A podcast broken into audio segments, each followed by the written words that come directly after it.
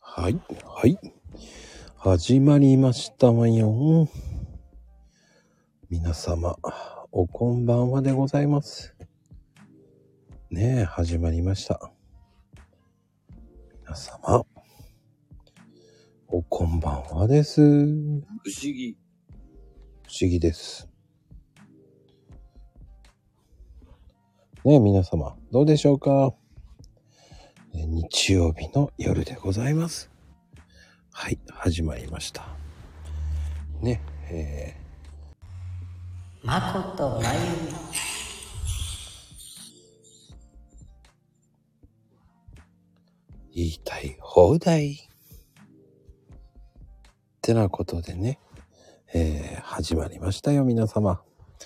まことまゆみの言いたい放題でございます。あ、違ったね。えっ、と、今日まだね、ゲストさん来てないんですよ。ねえ困ったわ。もう全然来ない。おこん、おこんばんは。はえおかしいわ今日はゲストさん来ないのもうどこほっつき歩いてんのかしら困ったわ。もうどこ行っちゃってんのかしら困った。えー今日のね、マコルーム。どこほっつき歩いてんのかしらもうあんあのね、多分、えー宮崎だからね、ちょっと時差があるんだと思います。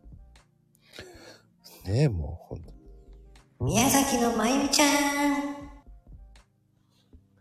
ああ、返事ないですよ。もうね、あの、田舎なんでね、巡回してるんですよ、ほんと怖いわ。多分、伝統をつけに行ってるんじゃないかね。いやいや、いたから、いやー、どうもどうも、あ、こんばんは。 いたから、え、どこにここに。はあ、ねえ、どこいらっしゃったのかしら。全然わかんなかったわよ。コメント欄にいたよ。そんな、またうまいね、演出。い見ない。てごらんな、見てごらんなさいよ。ほら、あうまい。さすがですね、うまいですね。もうほんとに、さ大放題な。だから、びっくりでございます。本当に皆様ね、あ、どうもこんばんは。いやー、ほんとびっくりだわ。もう騙されこれで今、5、6人今騙されてますからね、いたって。もうね、いきなり来たと思ったら、やらかひ、やらら、読めねえよ、もうね。はい。はい、もういいよ。ああ、ふみんさんね、どうもふみさん、こんばんは。わあ、ふみさんがなんかこの時間に来てくれるってなんかね、の、もう寝る時間ですよ。大丈夫嬉しいな。ってにね、もう、いやーね、もう本当に、え、いやーね、やっぱり宮崎と神奈川だと、やっぱり時差があって、やっぱ来るのも遅れたって感じですよ ね。いや、時差じゃないって絶対それ、まこちゃんわざとでしょ。こういうの時差問題って。やっぱだって、神奈川と宮崎だと、さんう35分時差があるわけですよ。本当にいや、嘘だ よ。あ、もう、また。こうやって騙されるのよ、私。そんなわけないじゃんだって。今信じたからね、ちょっとね。あ、あで確もか、になって。 1分か2分は遅れてるかもしれないです。そんなもんなの多少はね。あのーほら、日の出とか日の入りの時間って結構ずれてないああ、ごめんなさい。そこまで興味見ないです。興味ないで時す。は見てないけど、興味ないですなんかね、早く、早く暗くなってるよ、そっち。あのーニュースとかで見ると。 興味ないです。興味ないです。興味ないとか言わないのよ。すいません、ナイス。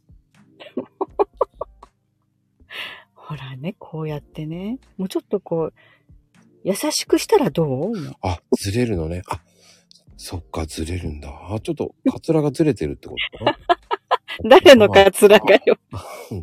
多分ね、えー、金谷さんのタクちゃんですね。ちょっとか、カズラずれてるよって言った方がいい。あ、タケちゃんもカずツれラて。るよって。ひーちゃんは仮面か。あ、そう。か、ヘイちゃんはエクステずれてるよってことですね。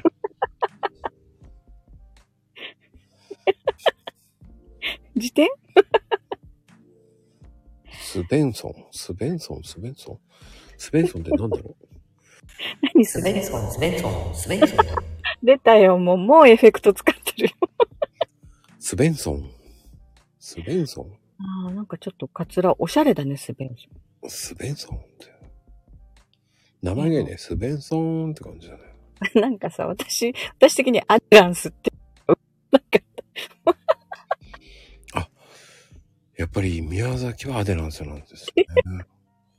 そういうわけじゃないけどさ、うんうんうんその、宮崎はってあんまり言ったら、宮崎の人がね、ほう。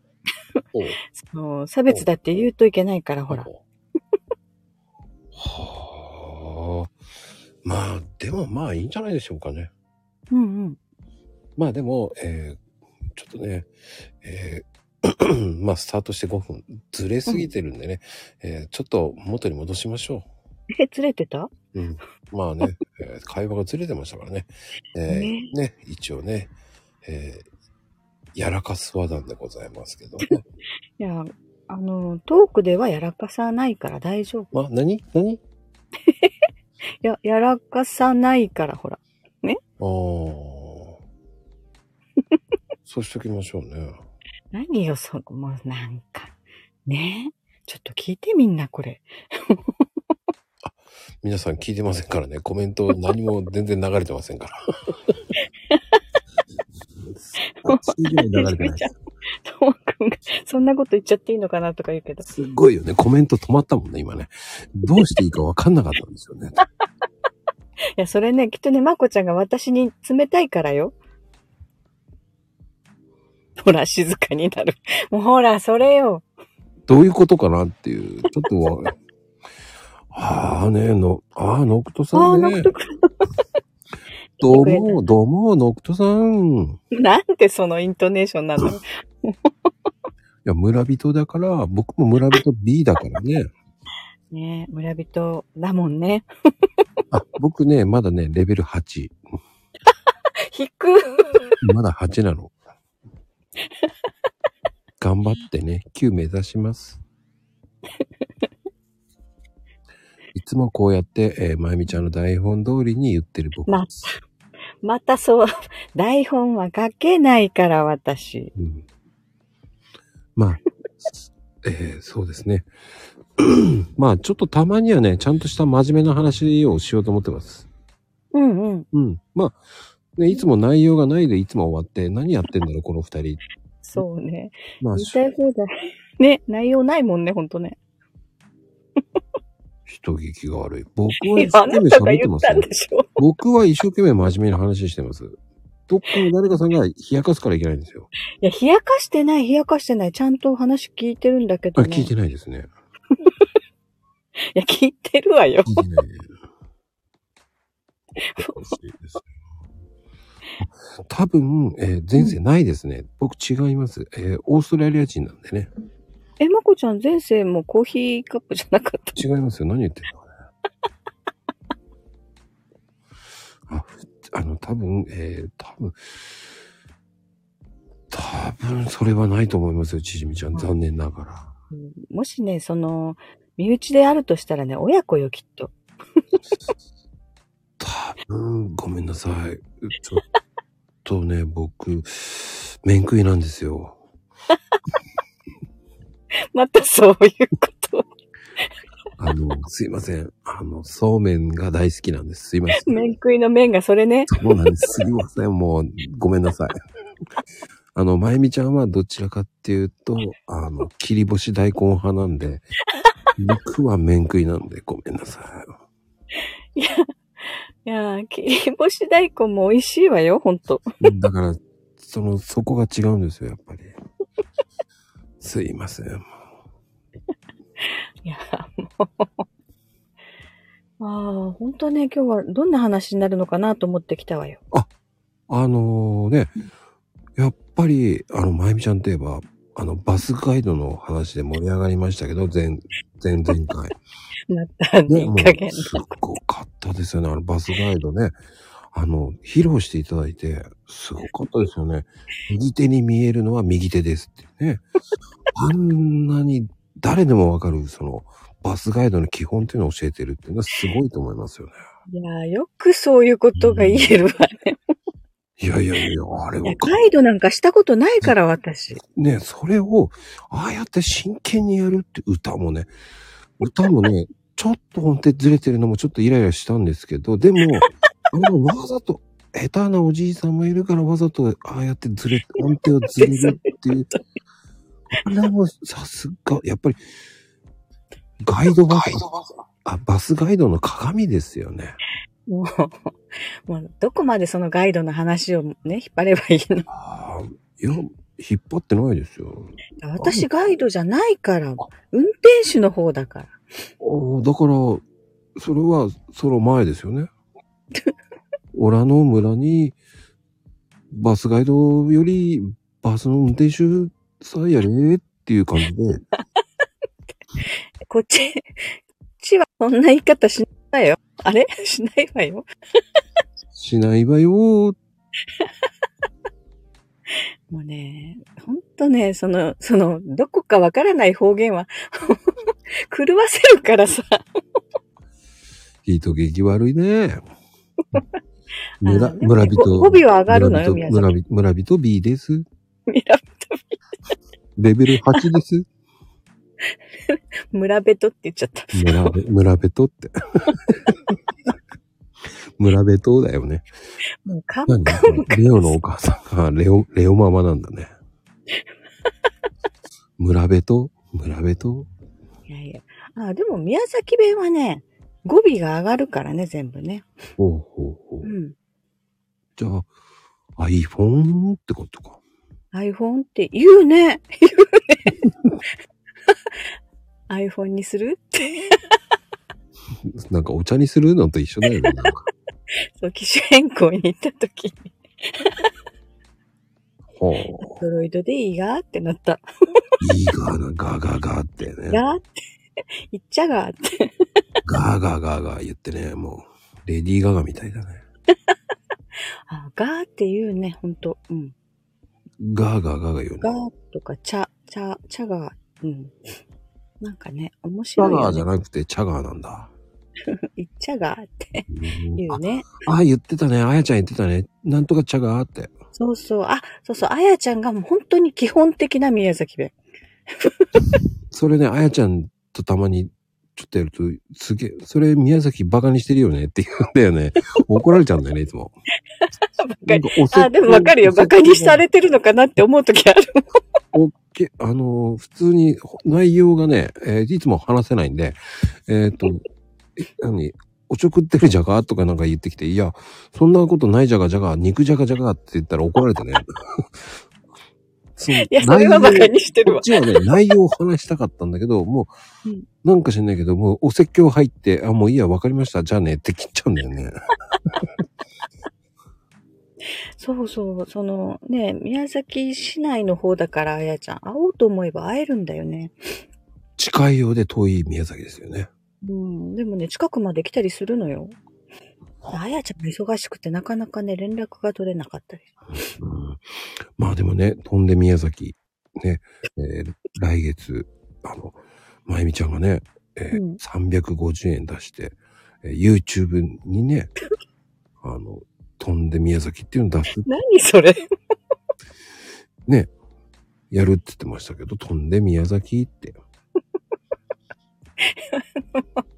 もう何でもね、すぐそうやってね、作り出すからね。大変よ、もう。大変なんですかおーそうなん ですね。飛んで宮崎とかないからね。ないんですかいやでも、やっぱり宮崎って言えばね、ちょっとパワースポもあるし、高千穂峡とかね。あやっぱり高千穂はパワースポットなんだね。いや、わからん。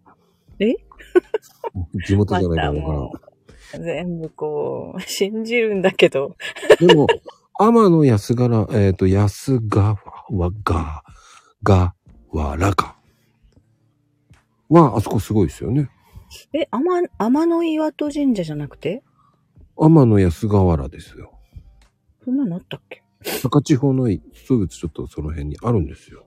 ええー、私知らないわ、そそれ。の大神が、うのんうん。ちょっと隠れたところなんね。あ、そうそう。だから天の岩戸って言われてるけど違うのうーんとね、安ヶ原のあるんですよ。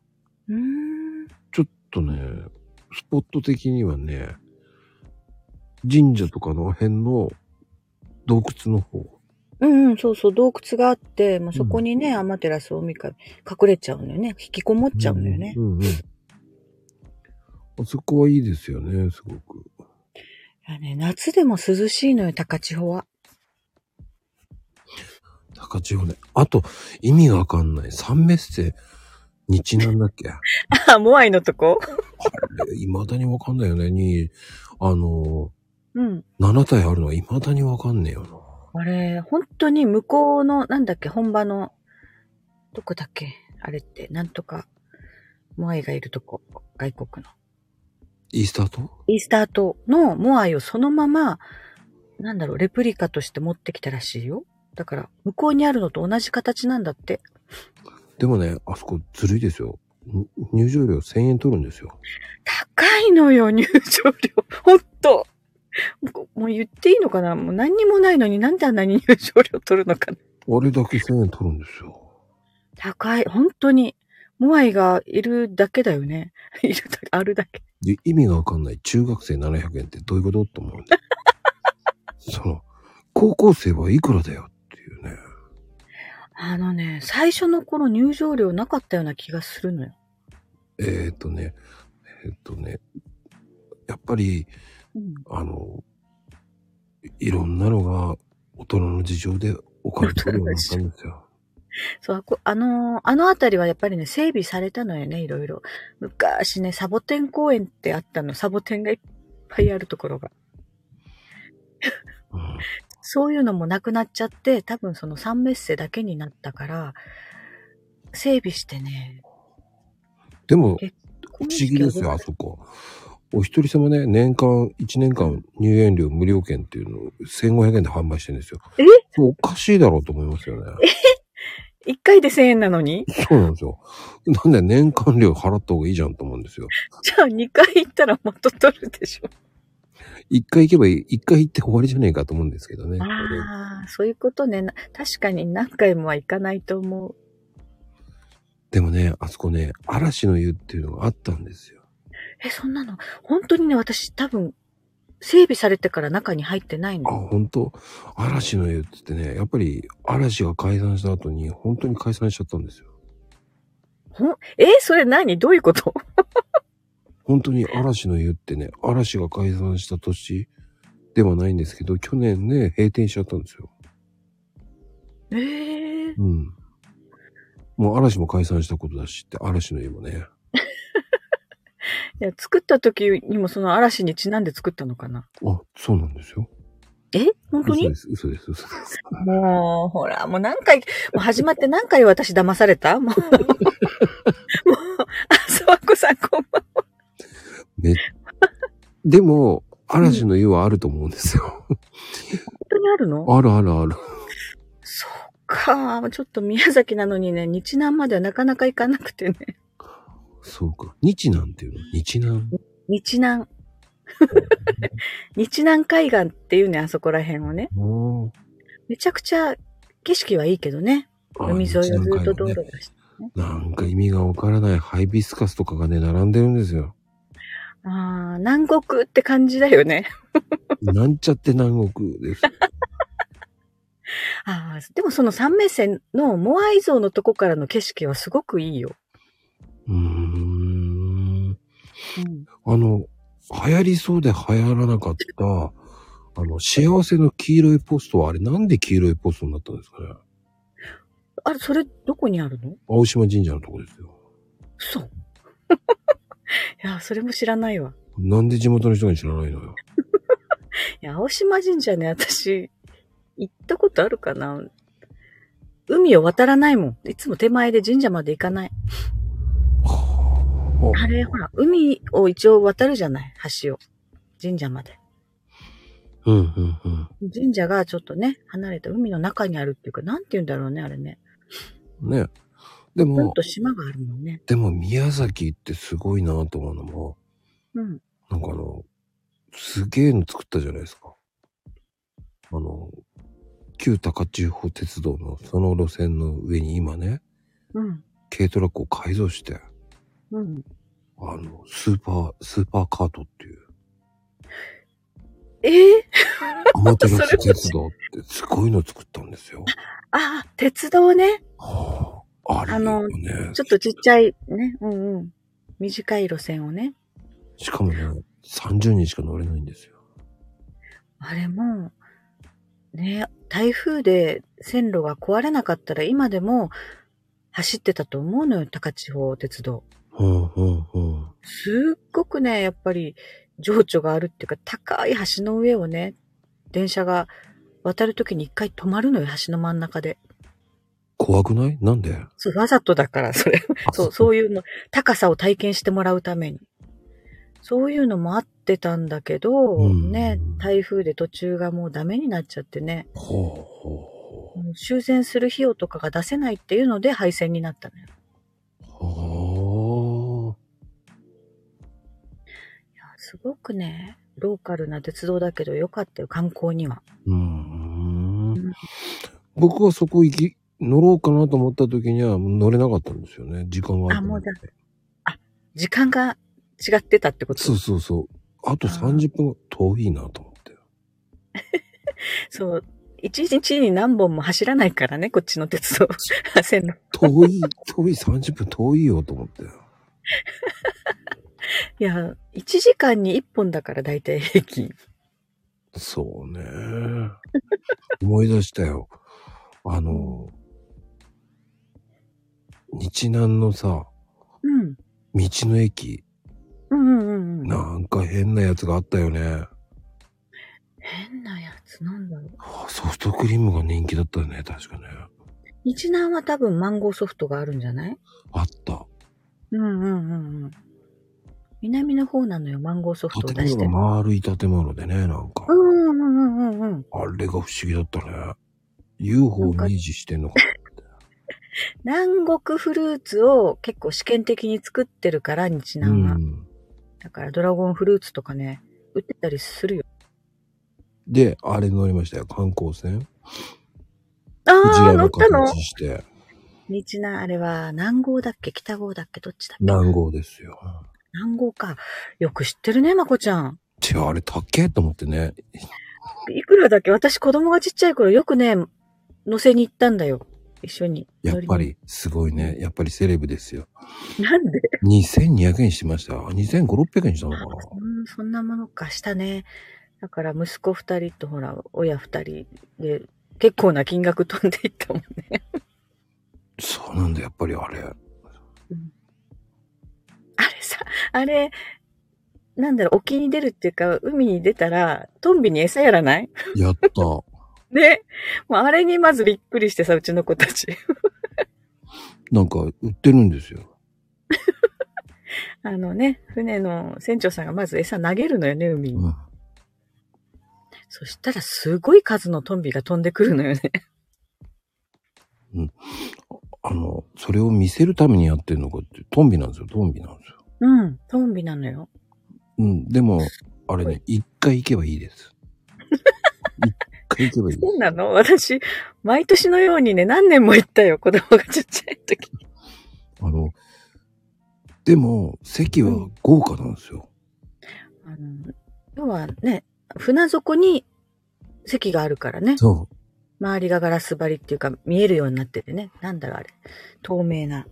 透明なね、ちょっと変な、船酔いしそうな感じなんですようん うんレンズ的なものよね。そうそうそうそう。そう、海の中がだから綺麗に見えて、やっぱりね、魚とかもよく見えたから、あれね、ハワイでもあるんですよ。ちょっとああ、そうなのいあるんですよ。や、向こうの方が綺麗でしょ。うーん、まあ、英語で何言ってるかわかんないなと思いながら聞いてる人もいっぱいいましたけど ね。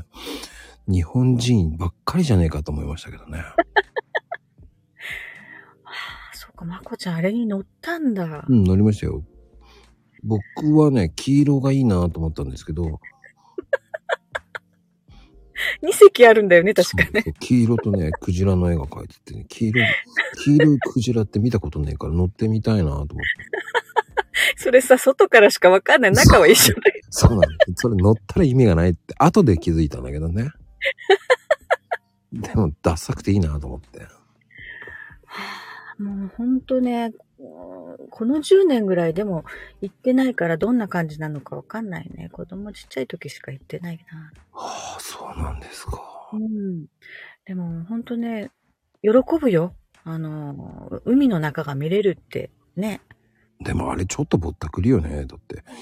普通にちっちゃいお子さんでも1100円取ってたからね、無理やり。うんうんうん。 1歳以上ってす、それす、わかんねえだろ。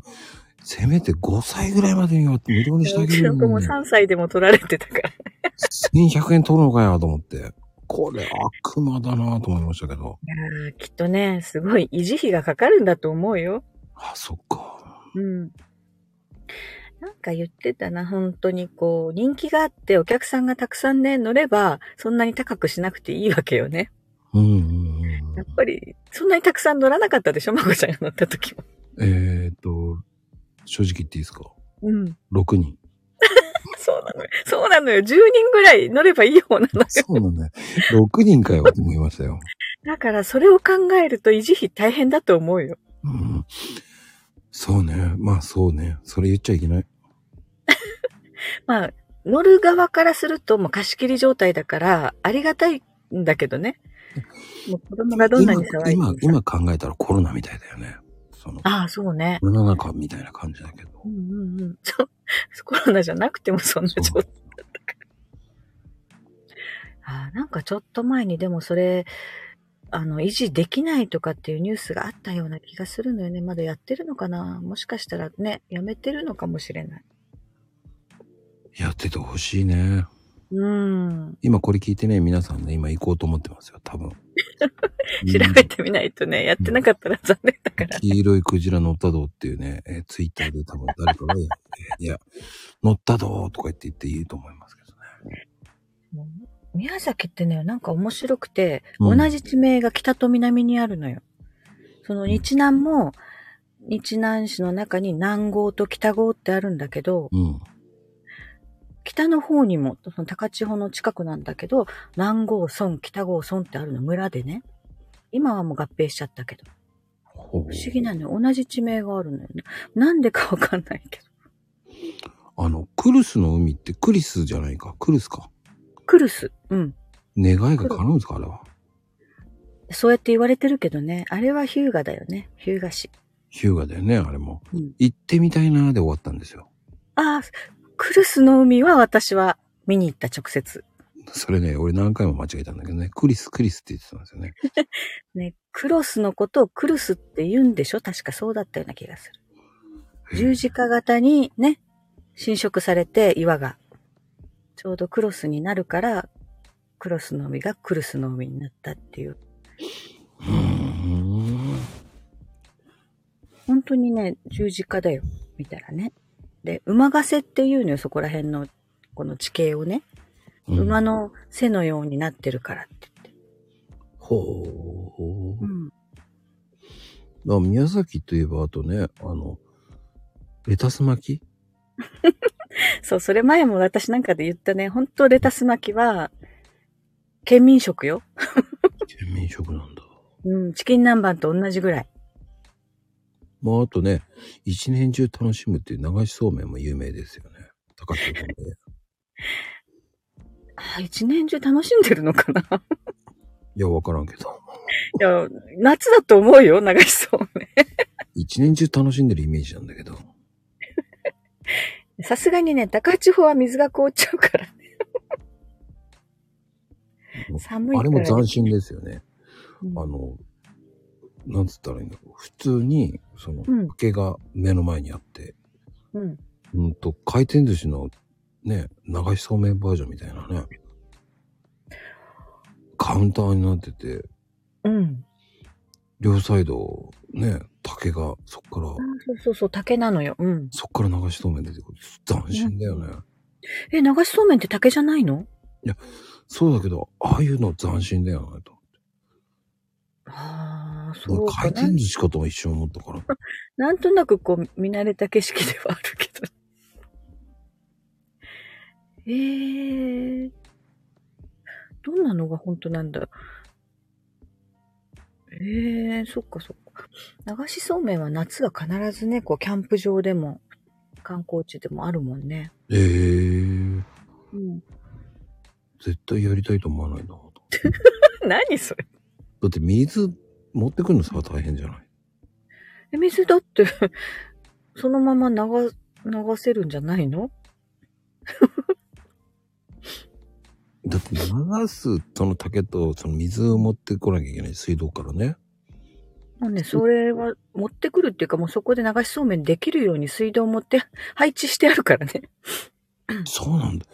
水道代バカ高くなるじゃないと思って。いや、こっちは水道代安いし、多分ね、あの、流しそうめんするところって山の方が多いから、湧き水なのよ。はうん。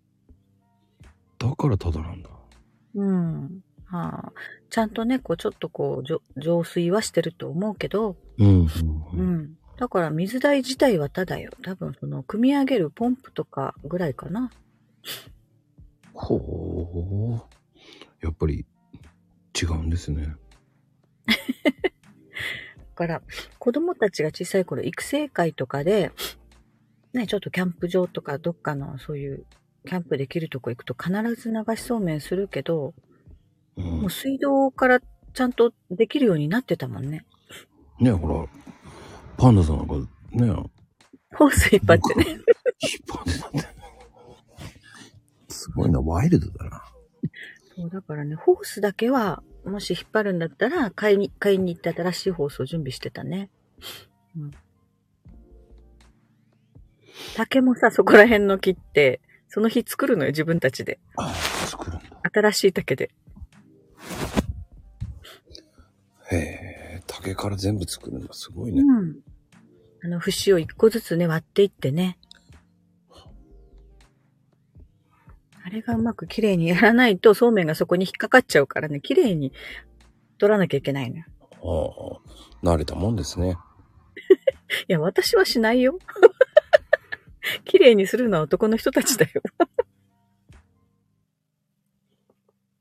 えいちゃんは、えー自分で転がりたいと言って書いてありますね。どうやって転がるんだろああ、そうなのか。缶詰のみかんとかチェリー流したりするのね。うな。私、チェリーは、ね、そう流めれんしかないなよく。どうやって流れんのあれ。転がすだね、転がす。転がすだよね、多分ね。でも、うんミニトマトは転がしてたかなあれ茎があったらダメだ。 あれ、奪い合うの大して美味しくないけどな。させめてアメリカンチェリーの方がありがたいよね。いやでももうね、そうめんだけかな、流すの。ほとんどね。レオパパ、おもちゃのやつしかやったことないってことは、プール、プールだね。あの、ぐるぐる回るやつ。つうんあそうなんですあれね、あれはね、うん。一回やって、もうね、あの、タンスの肥やしにならなくてね、もう絶対すぐお蔵入りになりますよ、あれって。ああ、直しちゃったらダメよね、もう。うんもうあれはダメ。あれはプールの流れるプールは、あれは良くない。ね。やっぱり流しそうめんはね、冷たい水で流すから美味しいのよね。お、そううん。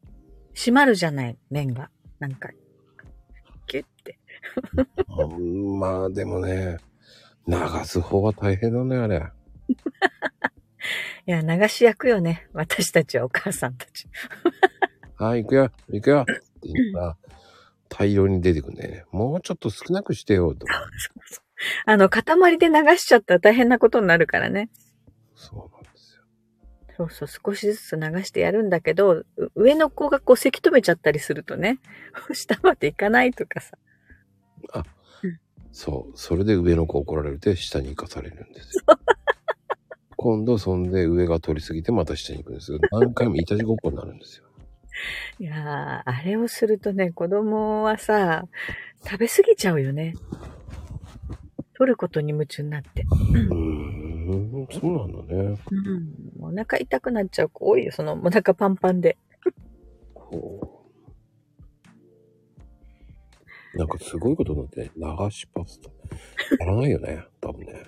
ところてんはなんかつまんだらちぎれそうだよね、こう箸でこう。うん、多分取れないよね。無理があるよね。あいろんなもの流すのみんな。でもね、あの、ところてんってね、昔は、あの、うん箸じゃなくて、用事、用事を、用事っていうか、まあ、竹串で食べてましたからね、ところてん。竹串刺すのうん、竹串で一本一本こう、あの、こう、なんつうの、上引っ手に掛そのけるつけて、そのまま食べ、さ、えすくって食べてた。結竹串って一本でしょそうよ。一本でどうやってそのところてんを食べてたんです、昔は。すごい器用だね。昔はそういう風に食べ方だったんですよ。へえ。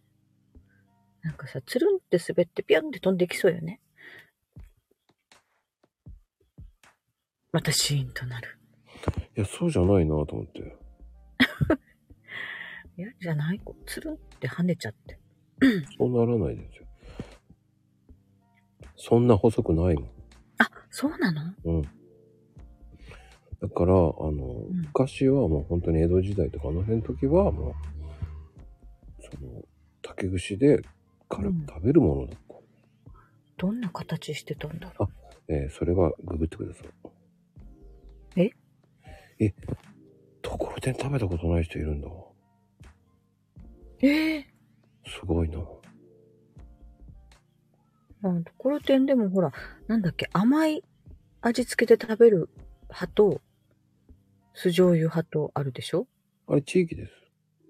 あ、そうなのうん。宮崎はね、酢醤油なんだよ。うん。あの、ところてんは黒蜜をかけるところ。まあ、関西とかね。黒蜜って聞いてびっくりしたのよ、最初ね。それはしょうがないよ。そういう、ね、黒蜜で。うん、だから地域からなんだね。うん。あそれは、ねデザートなのじゃあ黒蜜ってこと。そうそうそうそう。うーん、まだね、ところてんの黒蜜は食べたことない。えーただ単に、えーうん。ところてんを、のあれを落として、スーパーで売ってますよね。うん。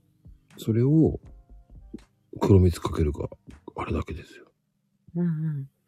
黒蜜、どんな味なんだろうなんかちょっと想像がつかないな。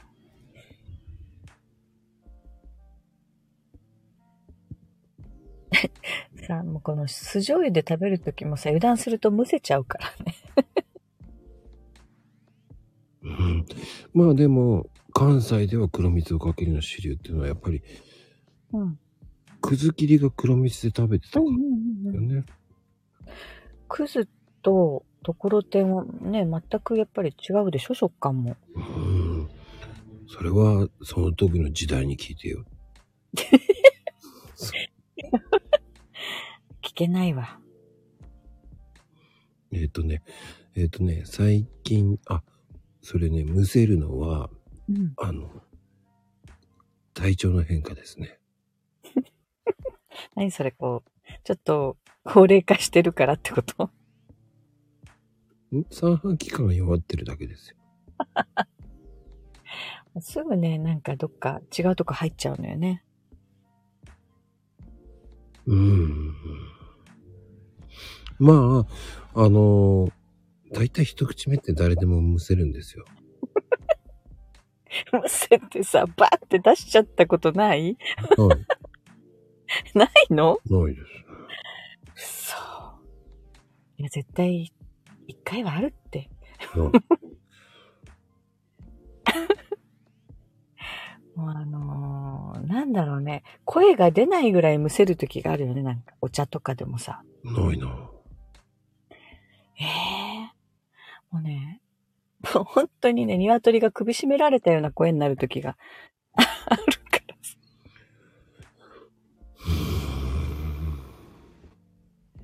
なんだろうね、あの変な、変なとこに入っていくやつ。 とそうそう、ちょっと表現の仕方がね。そうね。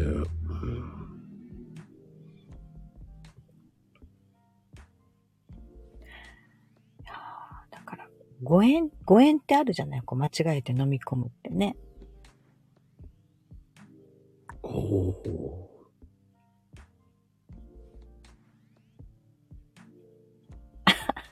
あ、老化現象か、これは。ー。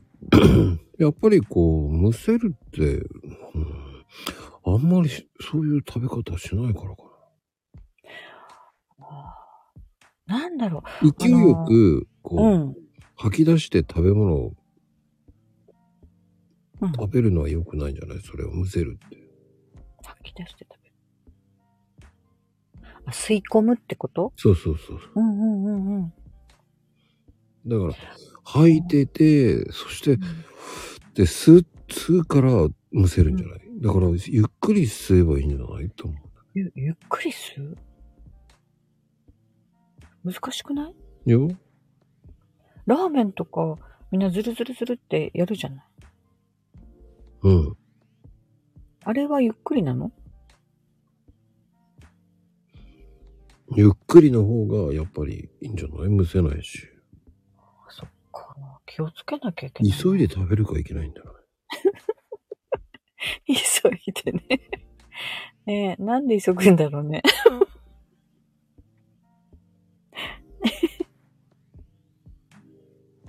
ねえお、さとちゃんも、サーリンも。どうしたうんまあでもね、あうんのーまあいろんな話をしてましたけど、まあマコルームでもね、えー話したんですけど、養鶏場をやってるって言ってたけどあ、あ、そうそう、うちの実家ね。うん。あのやっぱ養鶏場ってすごいよね。んすごいだって、なかなか養鶏って裏話ってないじゃない。えー、養鶏やってる人っていないのかな、そんな。 もうね、子供の頃からね、鶏のいる生活だったからね。うーん。あの、今は、その、若鶏って肉が並ぶじゃない、スーパーに。うん。だからその若鶏飼育をしてるから、卵を産む前の状態で出荷するのよ。大人になりきらないうちに。うんうんうん。中鳥ってね。だから、出荷するときもまだ、見た目はね、もう羽も白くて、鶏なんだけど、ピヨピヨ言うのよ、まだ。平飼いなんですかこう、屋根のある平飼いとか。ああ、そんな感じねそうなん。だけ傾斜ってあって、もう屋根があって、ずーっと長い塔になってるから、うんうんうん。ここにも仕切り、ほぼ、ほぼ仕切りなしでバーっと飼ってるね。で、自動の、給食器って餌がね、自動で食べたらどんどん出てくる。自動給食器と給水器、水が出てくるやつがバーっとね、ライン状になってて。うーんまあ、あの、平飼いの方がストレスなくってことでしょ、要は。うんうんうん。自由に動き回れる自由にからね動き回るそうそうそうそう。あ、やっぱり病気とかしにくいの。うーん、病気は、病原菌が入らなければって感じよ。基本は病気はしないはずなのよ。うんうんうん。ただやっぱり外からね、やっぱ入ってくるものとか、たまにヒナの状態、ひよこの時に病原菌を持ってやってくると、ある程度日数が経ってから病気になったりするのよね。うーん。あっという間に大きくなるからね。どれぐらいで大きくなるえっ、と、うちがだ出してるのがもう50日ぐらいでその大きい状態になるから、の早っ。 2ヶ月飼育しないかな。あの、出荷する日数ってそれぞれね、決まってるのよ。いろんなこう、若鶏とかこう、そのジャンルでね。うんうんうん。だからうちはそのぐらいかな。だいたい2ヶ月弱。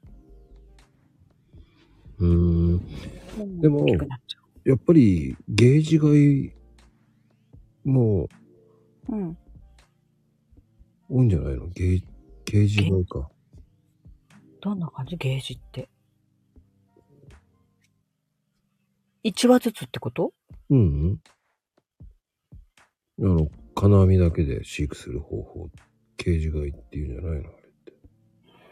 ううーん。あの、うちの、まあ、ちょっとたまに行く、ちょっと遠いね、とこお宅に行く、ついでに、うん。養鶏場があるわけですよ。うんうんうんうん。で、そこの、そこね、プリンが美味しいんですよ。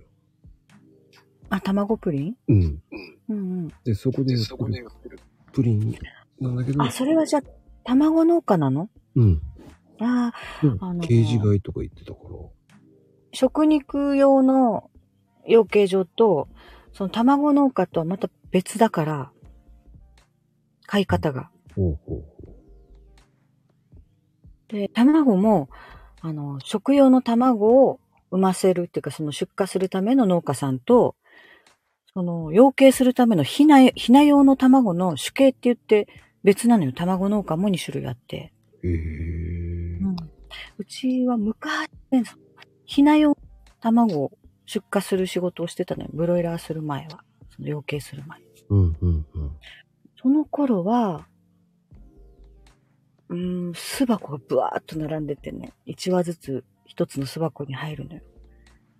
で、巣箱のそ、向こう、なんて言うんだろう、巣箱、巣箱から出たら自動、放し飼い状態だけど、うん。一羽ずつ巣箱に入るような感じに作ってあったね。で、そこで。卵を産んで、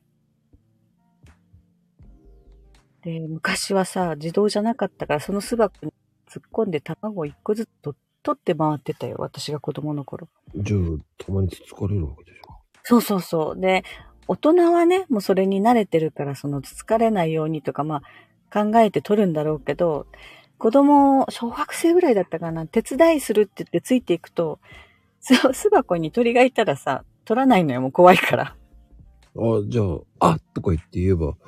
そうだからその巣箱をトントンって叩いて追い出して、親から怒られてたよ。もう脅かしたら卵産まなくなるじゃないって言って。うん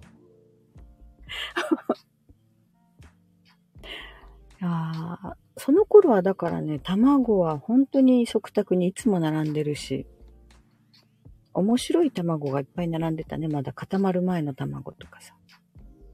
殻が。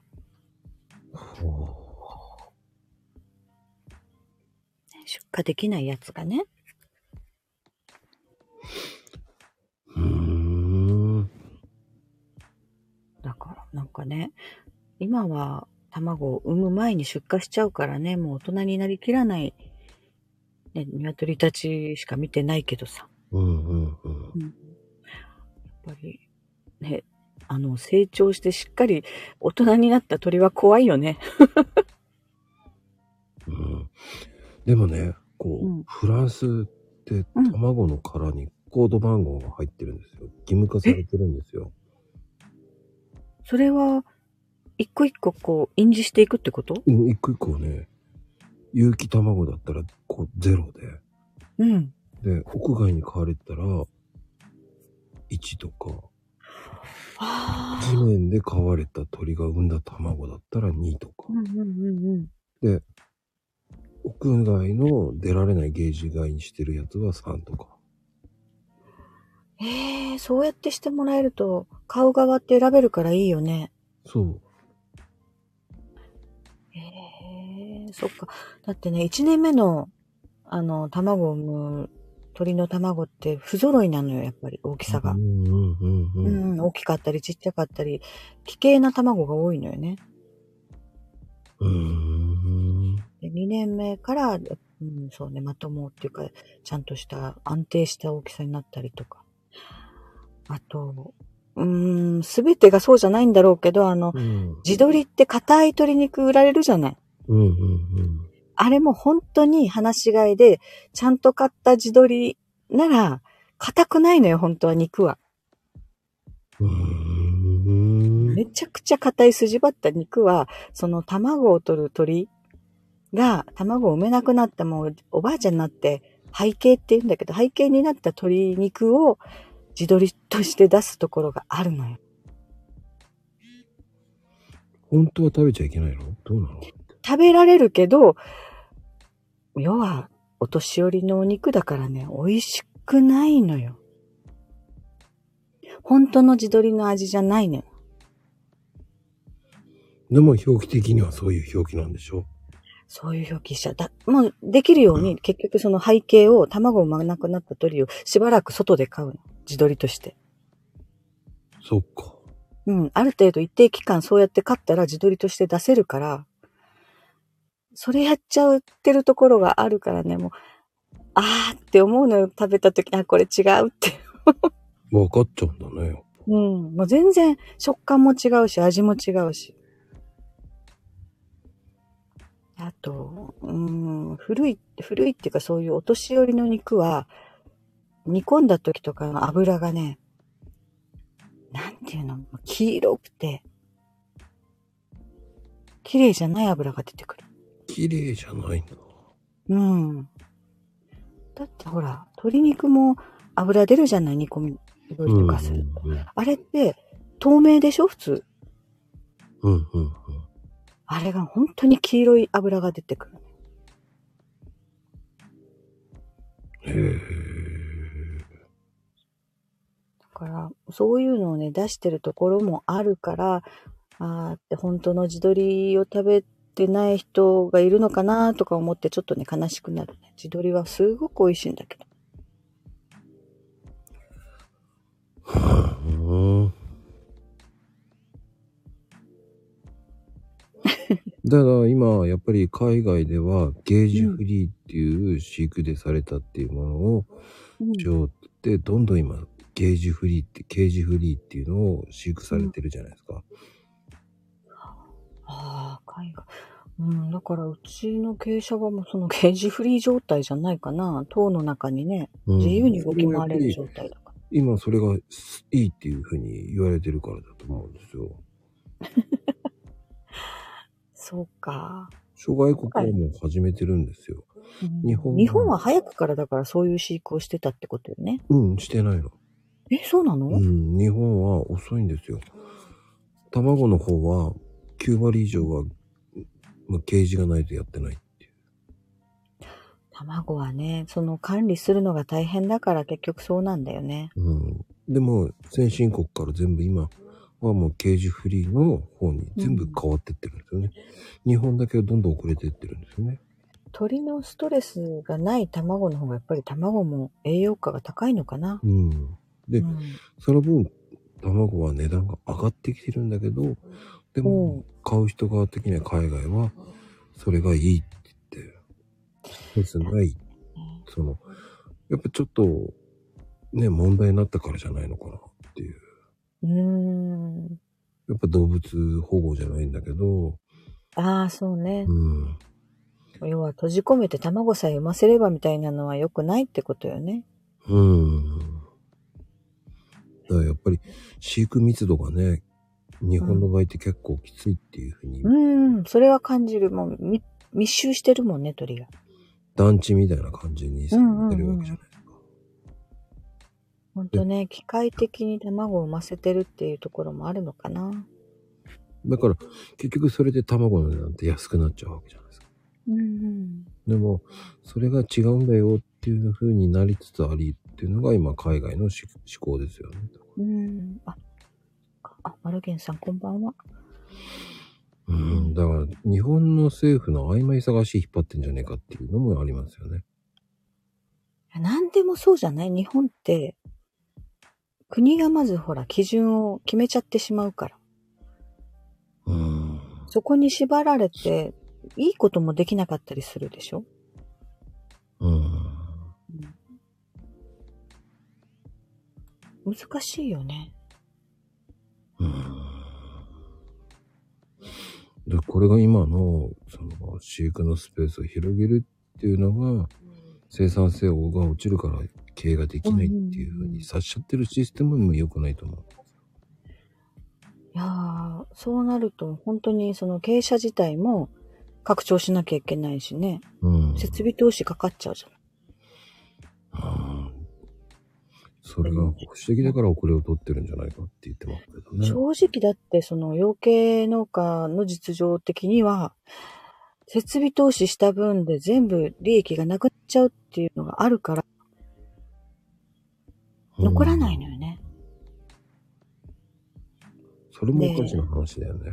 餌代とかうんああと、燃料費ガスとかすごく使うから、やっぱりね。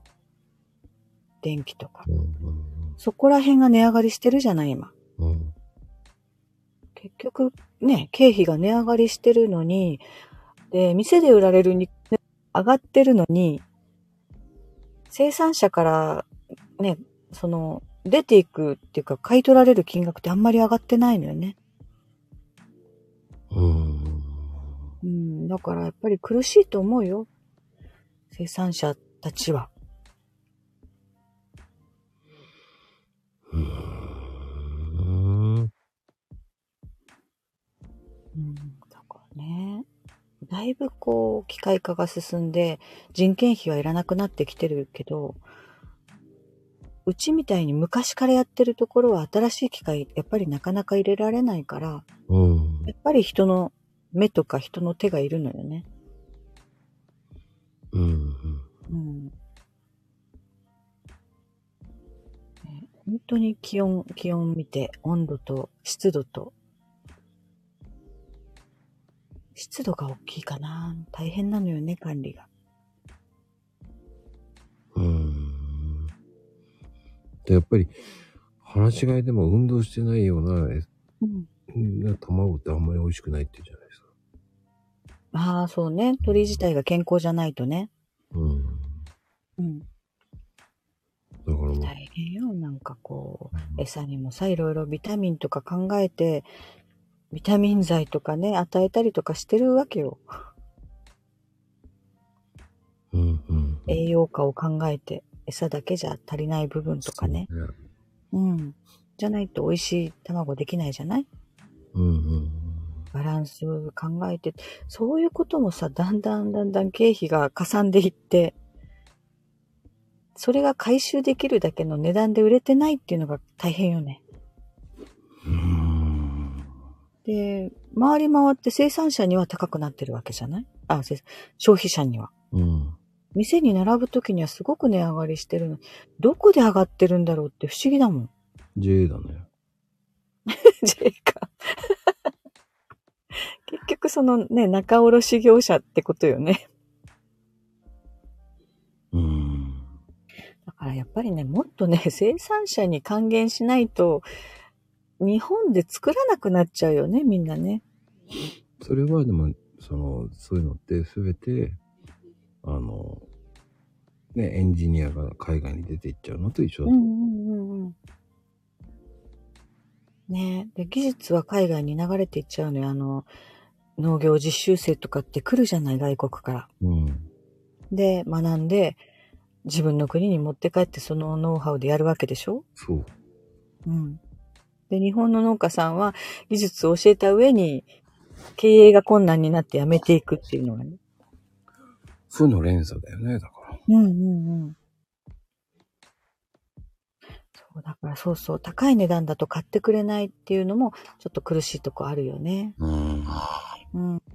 で、そう、最近のね、あの、卵の殻薄いっていうのは、簡単に割れないとっていうイメージになっちゃってるから、ああ、そうなのうん。硬い卵はね、売れないんですよ。ねえ、硬い卵の方が健康的な卵なのにね。割れないっつってクレームがいくんですよ、今の時代。もう不思議だよね。そうなんです。で、ラーメン屋もそうなんですよ。え茹でたりすぐ割れないとおかしいっていうふうに言う。ええそうなのそうですよ。ねえ、でも、殻が硬いのが健康な証拠よ。あの、正直言って僕は、えー割れない方が新鮮な方だから、と思ううんんうですよ。んうんうん。あの、日にち経ってたら簡単に割れるっていうのもあるんですよ。ああ、古くなったらね。うん。だから、あその辺の今、そーうのん農業に対する、えー意識の深さじゃなく、低さっていうのも日本のそう。だ良からくないとこなんですよね。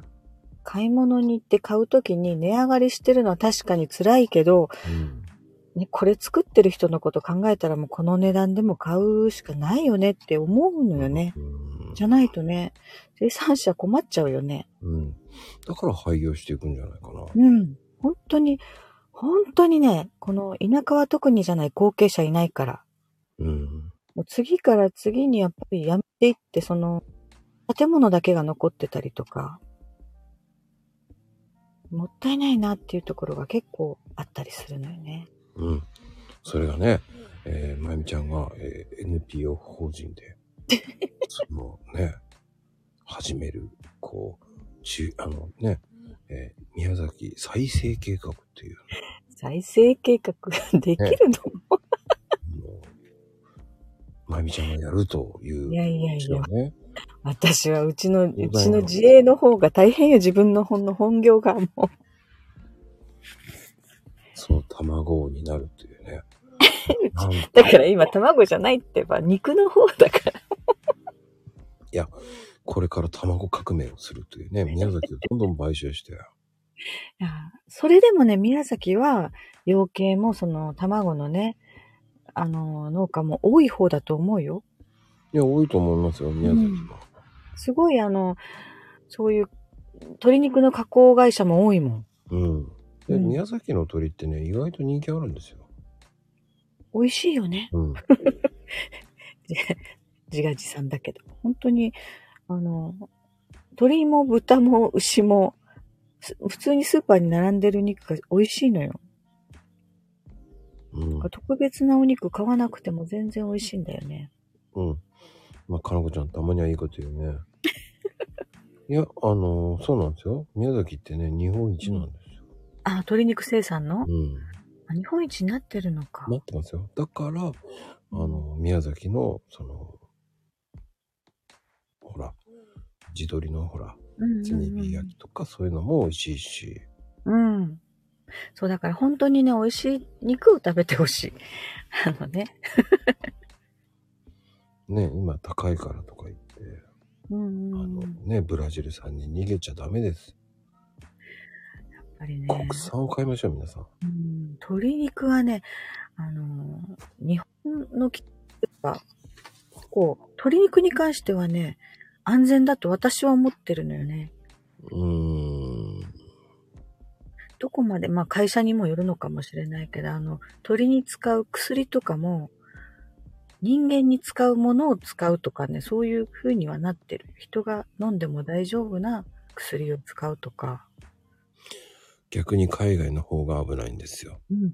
あのーその加工場がたくさんあるから、うちのお客さんにもそ、そこで働く人いるんだけど、うん。まああんまり言言ってもいいよね。きっとそのお客さんも言ってるんだから。あの、中国とかから入ってきた鶏肉を、まあ、焼き鳥の串に刺す仕事をしている人がね、うん。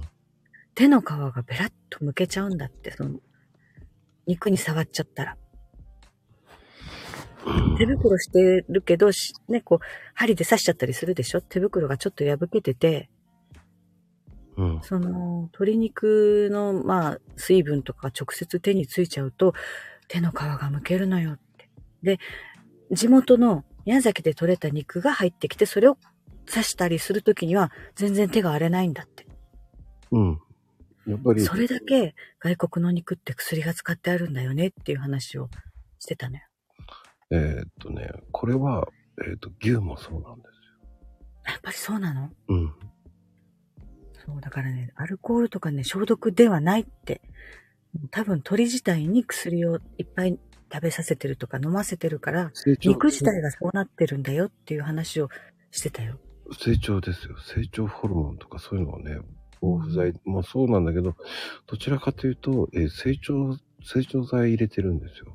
うん早。くああ、そっか。成長育成させるね。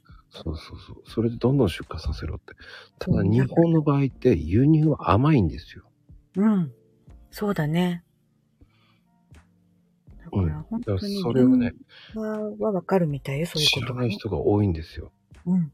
で、働いてる人もあんまりほら、口外しちゃいけないのかもしれないけど、やっぱり言う言う言ってるよ、そうやって。私は買わないって、 そこ、その、ちょ、ちょまあよね、よその肉はって。でもね、これは本当にそうなんですよ。うんだからあの、肉もあんまり、あの、オージービーフとか、うん。ああいうのも食べ過ぎると本当に良くないんですよ。神経とかそういったところにもあ、影響を及ぼすって、そこまで来るの。そうなんですよ。あんまり僕はおすすめしないんですよ。うん。安い肉がいいとか言って、そういうの買ってしまいがちなんですけど、金額でね、どうしてもね。やっぱりね、国産って、うん、出所がちゃんと分かってる肉の方がいいってことよね。うん。あの、本当にひどいですから。うん。で、結局、その、他の国は買ってくれないので、だから日本に送るんでしょそう。日本人は買っちゃうから。ねあー知らないからね、日本の人たちは。で結局日本のものって高くなっていくからややっぱり安いものってなるとやっぱりブラジル産とか中国産とかになっちゃうんですよねうん。そうそう。子供はね、よく食べるからって安い方に行って走るけど、子供こそね、安全なものを食べさせとかないとね。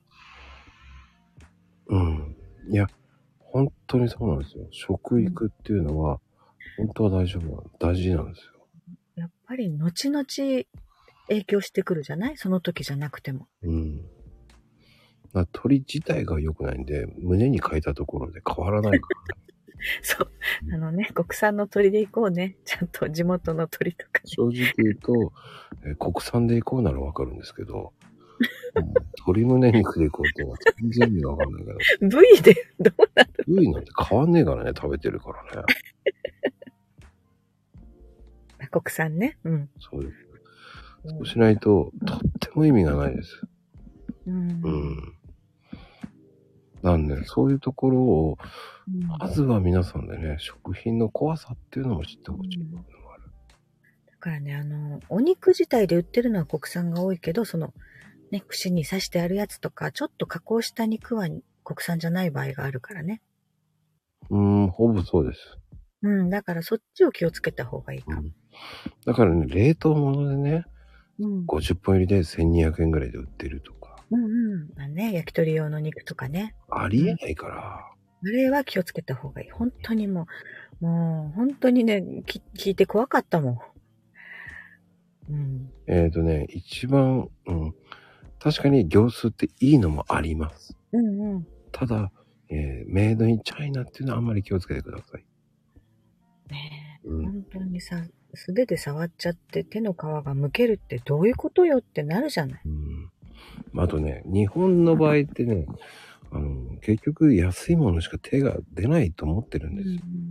ででも、も、本当に皆さんの一つのことでね、いいのを食べようっていうのを少しでも思っていただければ、うん、うん、売れなくなれば仕入れなくなるので、そうそうそう。うん、売れるから仕入れるんだそうもんそねう。そう。でね、うんその食の怖さをやっぱり知らないんだと思うんですよ。うん本当はだから消費者買う側が選んでいかなきゃいけないのよね、ちゃんとね。でも安いのをみんな買ってっちゃうからその需要っていうのは海外からそのね成長ホルモンたっぷりあった薬漬けのいいものが来るわけですよ。うんうん。これ難しいよね。その、どうしても安いの買いたくなる今状況じゃない。国がそうしちゃってる部分もあるでしょ。収入は上がらないのに物価が上がってるっておかしいじゃないうんいやもうそれはもう前々から言われてるんですよ。うん。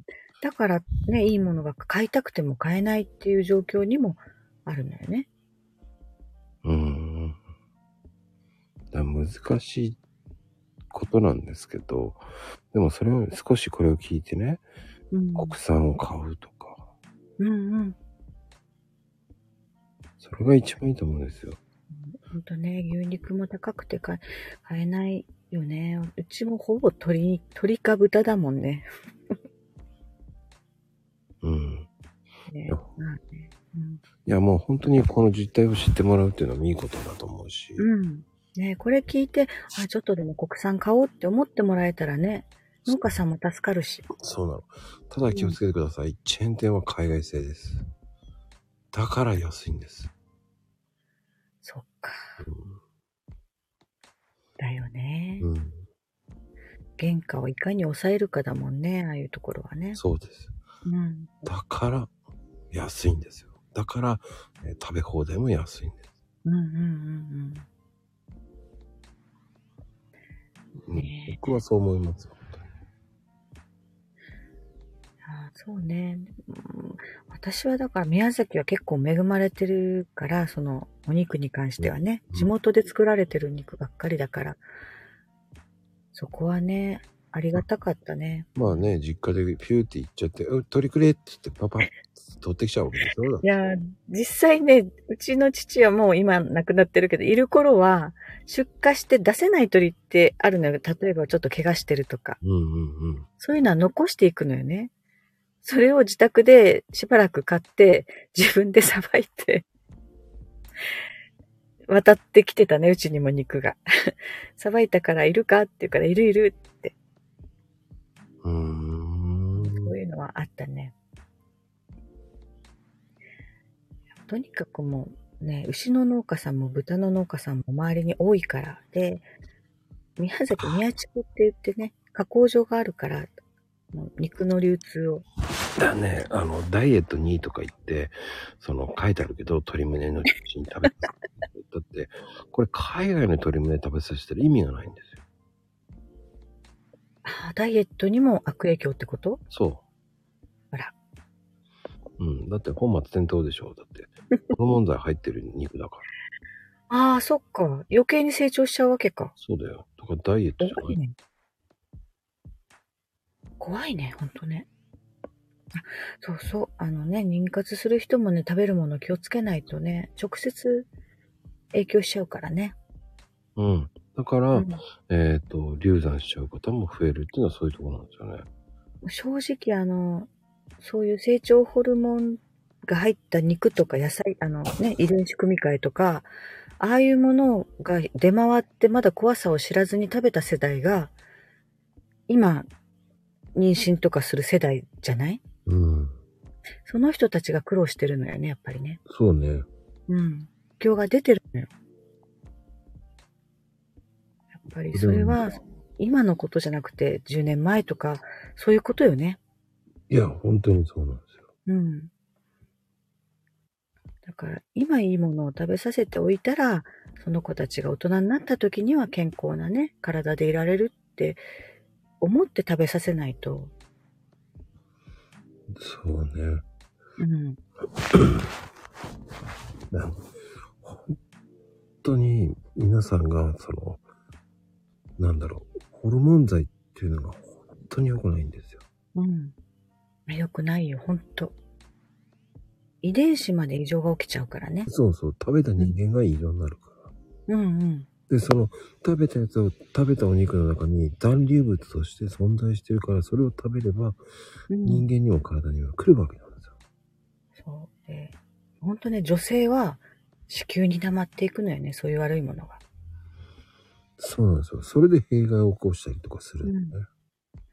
本当に、本当にそれはそう。ね。だから、もし妊娠してたらね、羊水がもうその、羊水自体が汚染されちゃうから。うん、うん、うん。だから気をつけなきゃいけないね。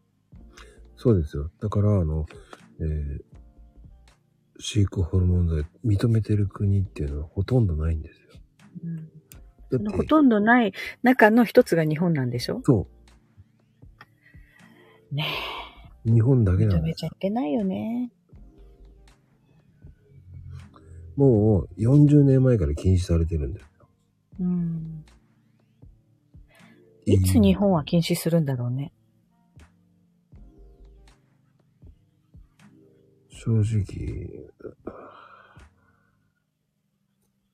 日本だったら家畜は禁止してるんですよ。うんうん。ただ、輸入が出るんですよ。不思議だよね。そうだ国内では厳しい基準にしてるのに、外国から入ってくるものに関してはその基準がないっておかしいよね。いや、僕はそれずっとおかしいって何回もマクロームでも言ってるんですけど、んうん。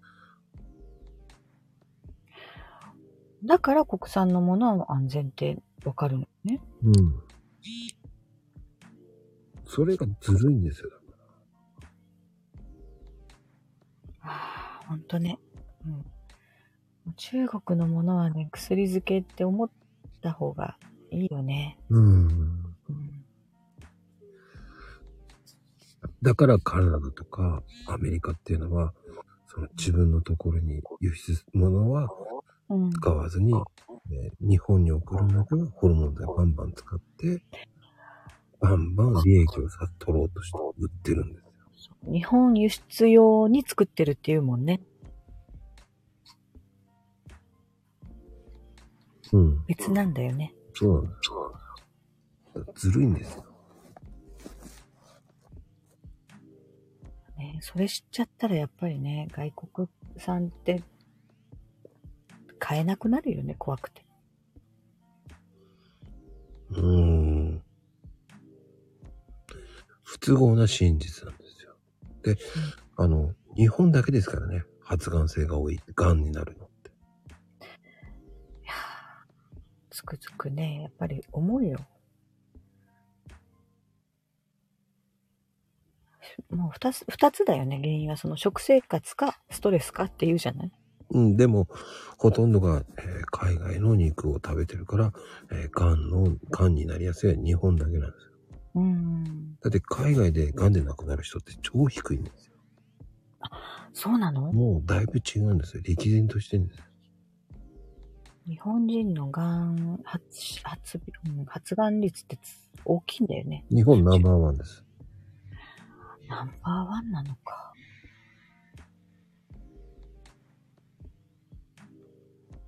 だから言っときますね。えーアメリカ産の肉じゃなくても、カナダ、ニュージー、メキシコも、うんうん日本人向けの肉っていうのは危ないです。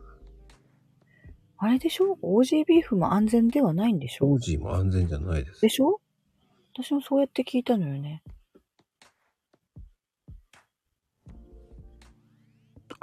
でもね、オージーは使い分けてるんですよ。あ、そうなのうん。ただ、うーん、どっちかって言えばね、でも、オージーも危険だって言ってます。うんうん、っていうのも大丈夫っていうのは間違いって言ってる。うんうん。うん。日そうやっ本て聞いは、たのよ。日本はザルなんですよ。うん、OG ビーフは安全って昔言ってたけど、そうじゃないよって聞いたから、うーん、と思ってね。だって自国の人間が食べないんですから。ええやっぱりそうなのか。結局、世界的に拒否されてる発がん性の物質を日本では知られてないっていうのが事実なんです。いや、知られてないっていうか、知らないのは国民なんだよね。そう。上の人たちは実は知ってたりするのよね。で、政治家さんは知らん顔してるだけなんで。うんうん。分かっ知らん顔でしょうん。いやー、ほんとね。平和ボケって言われるけど、そうなのかもしれないって思うもんね。だから中国もロシアも台湾もアメリカの肉は食べれないって言って輸入禁止してるんです。お互いじゃない日本だけなんですよ。うん。だから、で正直言って、日本の場合って、その発がん性だけじゃないから。うん。いろんな病気、中毒性もあるんですよ。あー。なんだっけな、なんか、あの、脳にも異常を起こすってね、なんか前言ってたよ。だから今、本当に一生懸命変えようとしてるっていうのは、あとは日本の米を排除しようとさせてやってるんですよ。えうん。それも今、運動も起きてるんですよ。お米をそう。え、それ知らなかった。なんで C ですとか。ああ、たけちゃんも知ってるのか、やっぱり。安いからっつってね。うん。本当に米だけはもう本当危ないです。いやー、お米、美味しいお米はやっぱり地元で採れたお米だけどね。うん。えー、放射能かけるのそうなんですよ。ダメじゃん、そんなお米食べちゃ。そうですよ。ほんとね。ああ、虫がつかないってそういうことか。そうね。実家、 実家で作ってるお米はさ、 油断するとね、あの、虫がこう、 ね。糸、糸、糸でこう、お米を綴ってるよね。こう いや、結局、日本が負けた時に、アメリカは食文化を自然に変化させたんですよ。だからアリアメリカ産のものを食べさせるために洗脳的にしてったんですよ。まあ、だから洋食文化みたいになっちゃったんだ。そうそうそうそう。うんうんうんうん。そうね、米から小麦に変わったのよね。そうです、そうです。美食がパンになるってことはそういうことだもんね。そうです、そうです。ねえこんなに美味しいお米作ってる国なのにね。いや、それも今本当危ないですから。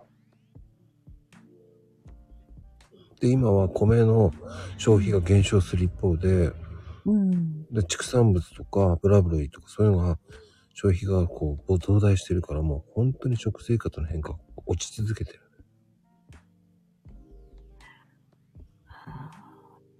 ねえそうなってくると生産者苦しいよね、やっぱりね。で、面白いことに日本人の食料の6割がうん。海外輸入のものを食べてるんですよ。だから今20人来てるんですけど、うん。ね、6割の方がえー海外輸入のものを食べてるんです。そっか、半分以上か。半分以上なんで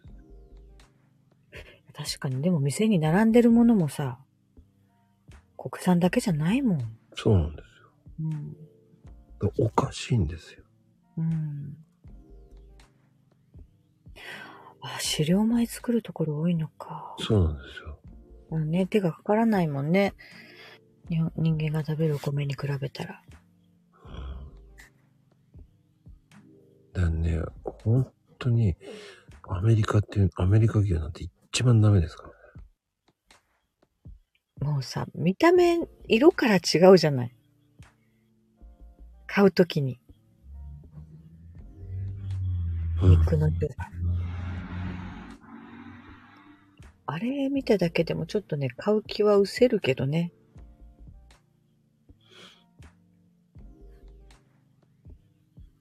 うん、なんかね、綺麗な赤っていうのが逆にね、気持ち悪い感じがするのよ。 並んでこうね、肉が置いてあると。うん。本当のね、ね、あの、肉。うん。まあ、ふ本当になんでアメリカの肉危険っていうと、まず餌が危ないんですよ。うんうん。餌って何に食べさせてるか知ってます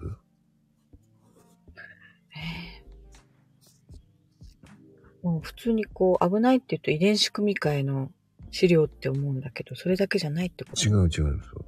実は動物保護施設で安楽死させられたペットとか、ってことは、毒でアメリ、カの、えっ、と、安楽した、注射したね、うっん。ていうのがだよね年間で700頭ぐらい出るんですよ。犬とか猫が。だから本当に毒を注入された肉を食べさせてるってことそう。だ。ねえ、これ、き知っちゃったら余計、いや、知っとかなきゃいけないわ。でもこれは本当に、えー真実なんですけど、本当にそういう年間でね、それだけその粉砕機に投入、投げ込まれたやつを再利用するために、タンパク質の原料とされるから、あだからそれをちょっと加工してってことか。乾燥してね、うんうん。それが牛の餌になるわけ。いやーダメだよね、そんなことやっちゃ、本当ね、あとは、まあ、衝撃的なところもあるんですけど、うアメリカのとある州は、ん。うん。農場で、まあ、鶏糞を餌に、牛の餌を食べさせてるんです。ええええもう、言葉にならないよ。うん、給付を食べさせてるんですよ。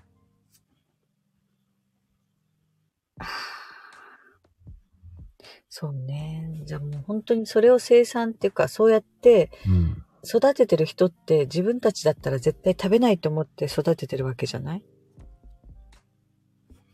うん。衝撃的なこと言うんですけど、あの、毎日、ステーキをね、1枚食べることに死亡リスクって13%高くなるんですよ。いや、私はステーキ食べないからいいけどさ。で、一番怖いのは加工肉です よ。うんうん。加工肉っていうのは、まあ、ホットドッグとかベーコン。うん。あれで20%高まるんですよ。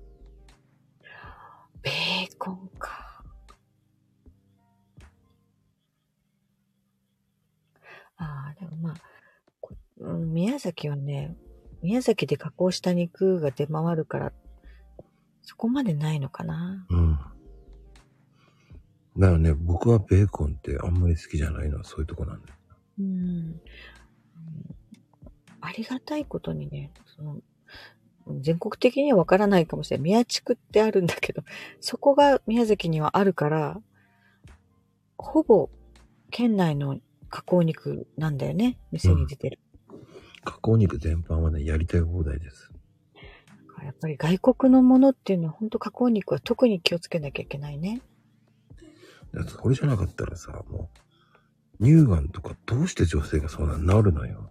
うんうんうん。いや、それあんまり言えない。私も子宮頸がんになった経験があるからね。ややっぱりね、そういうのがあるからね、気をつけるよ、健康には。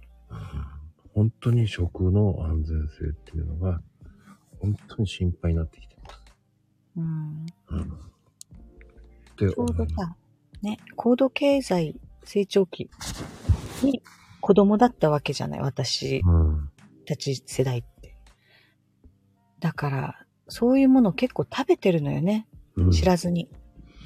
そうなんです。うん。で、大人になって体の異常を感じたりとかして、改めて食とか健康を考えたっていうのが現実だもんね。うん。あの、 まあ、海外の人から見れば、日本はこう、もう、何でも食べると思ってるんですよ。うーん。そういう風に見られてるのか。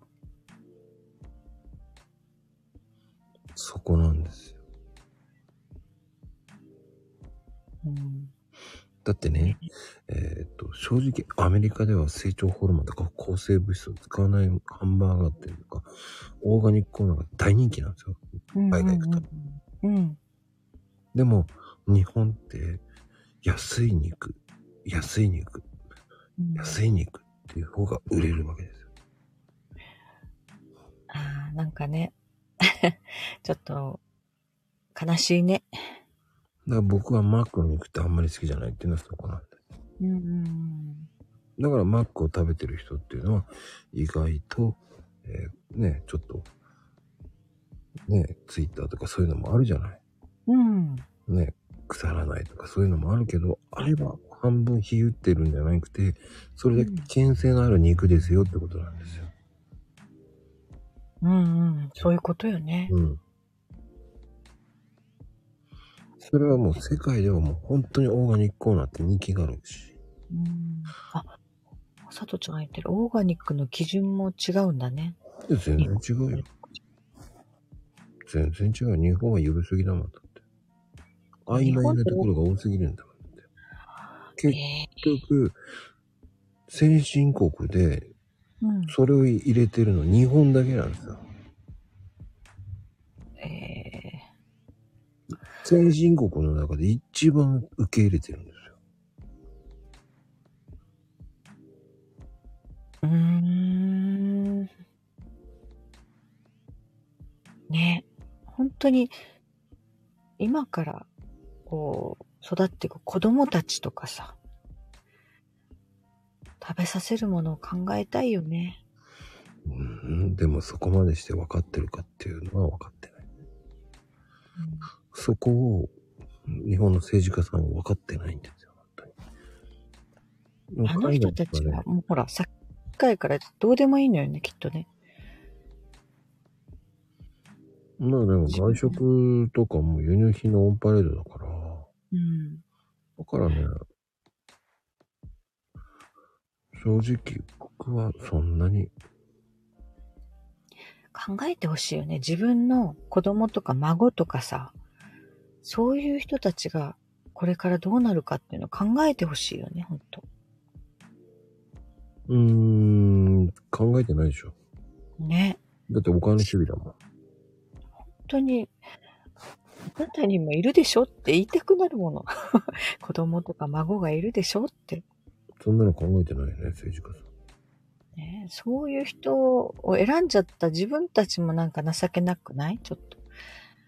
選んではいないんだけど、政治家でその人たちがいるってことは投票しちゃってるんだよね。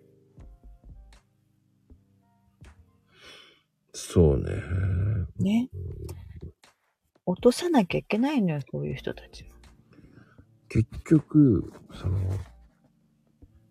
日本の場合っていうのは、結局、日本の場合って周回遅れなんですよ。うん。残念ながらね、有機ジャスを所属している農家って0.2%なんでほんと少ないよす。日ね。本でですよ。うん。それぐらい低いんですよ。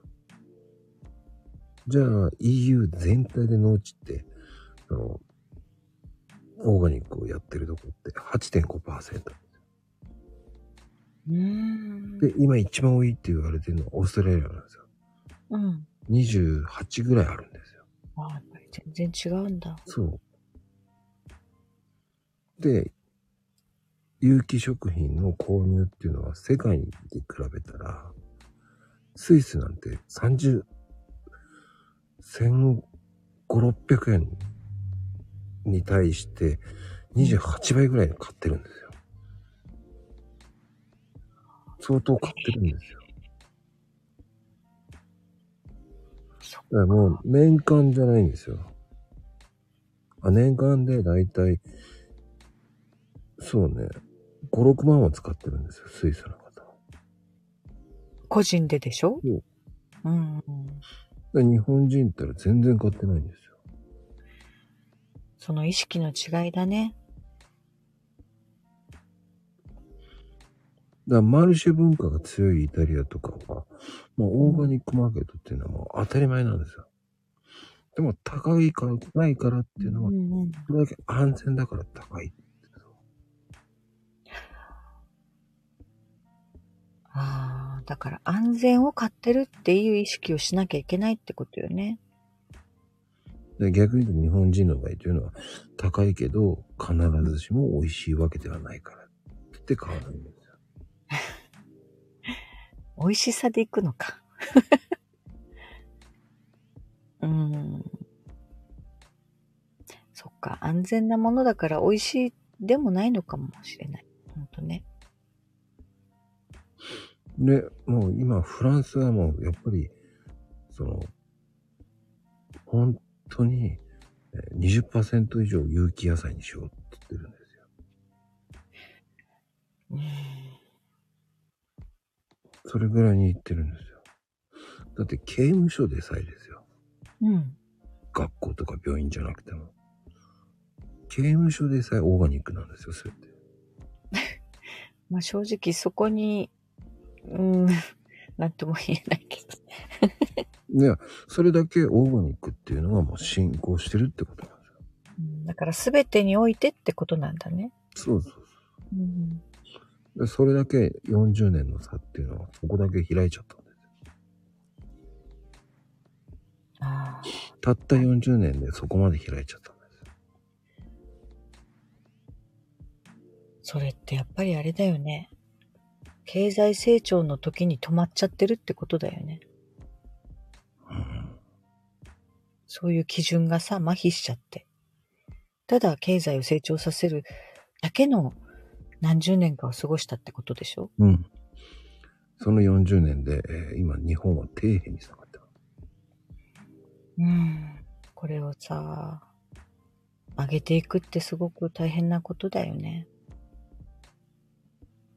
まあ、正直、フィリピンとかブラジルでもうん。有機野菜が推奨されてってるわけです。うん。やっぱり消費者の意識が変わらないと。残念ながらね。うん。まあ正直日本はオーガニック後進局ですから。逆にどんどん行ってますから。うん。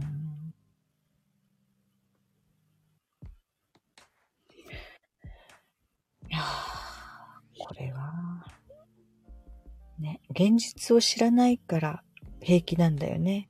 うん。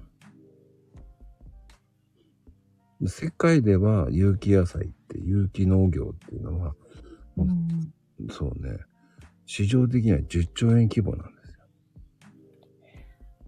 全然それがさ、日本に何だろう、情報がないっていうか入ってこないっていうか、ない、ない、ね。ない。それはどっかで止められてるってことで、日本の場合ってね、こう、有機の J、ジャスマークっていうのが、うん。所得するには年間10万かかるんですよ。え、年間中、それ毎年そう。それは。で、所得したところで価値がね、重宝されるわけでもないんですよ。うん。それを取って、ね、それが売れるんならね、いいけど。で、今、こう、有機野菜は、このホームページとかね、0.5%ぐらいは栽培してるって言ってるけど、僕は0.1とか0.2ぐらいだと思う。だからやっぱりさ、国が情報操作してるんだよね。そう。ね。どっかの一部の何か利益のために。だからひどいんですよ。ねえ。わざわざさ、日本の農業をやめさせてまで外国から輸入するっていうのおかしいもんね。おかしいんですよ。ね。不思議なことやるなってやっぱり思うのに。それ、上の人しかわからないんだよね、そこがね。本当にそう。もう私たちみたいな、こう、一番ね、末端にいる国民は何にも知らないんだよね。そういうことなんですよ。今回はね、食の文化っていうかね、もう本当にここはね、永遠のテーマなんです。うん。あ本当よ。この子供たちを守ろうと思ったらそこ考えないとね。うん。うん。あの、心の安定とかにもつながるじゃない食べるものって。うん。うん。ちゃんとしたものを食べてるとね、心も安定するのよね。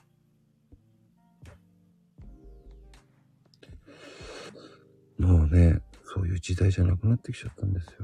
うんん。いやー、ほんとね、農家さん、いいものを作りたい農家さんが苦労するってどういうことよって感じよね。うん。で、だから日本って本当に広まらないんですよ。うん。だから広がってないから徐々に徐々にしか広まらないんですよ。うんうんうんそう、こうやってね、情報を聞けたからさ、まだ、あ、そうかって思う私たちがいるけどさ、知らなかったら何にも疑わずに買うんだもんね。結局ね、ジャスマークっていうのが本当にひどいって言えばひどいんですよ。うん。この食を勉強するっていうこ場場がないもんね。子供たちにも教えないしさ。で逆に言うと、今ね、こうやって市場が遅れてる話をしてます。うん。だからどうやったらね、もっと伸ばせるのかなうん。っていうポジティブな、こう、発想していきたいんですよね。感じううん。ん。だから僕は、そういうのを知ってるからこそ、有機野菜、もっともっと上がってほしいと思うし。ね。それがどんだけいいものかっていうのを広めていかなきゃいけないよね。うん、でもね、今ね、本当に、あの、パンデミック以降、食の安全っていうのは、本当に、えー相当世界ではかなり基準が上がってます。そそうれ外国はさ、自分とこでちゃんと自分の国の分を作ろうってしてるのに、なんで日本はそれしないんだろうって不思議だったのよ。いやー結局、今の総理さんもひどいからです。ええもうちゃんとね、ちゃんと選びたいよ、もう。 政治家を。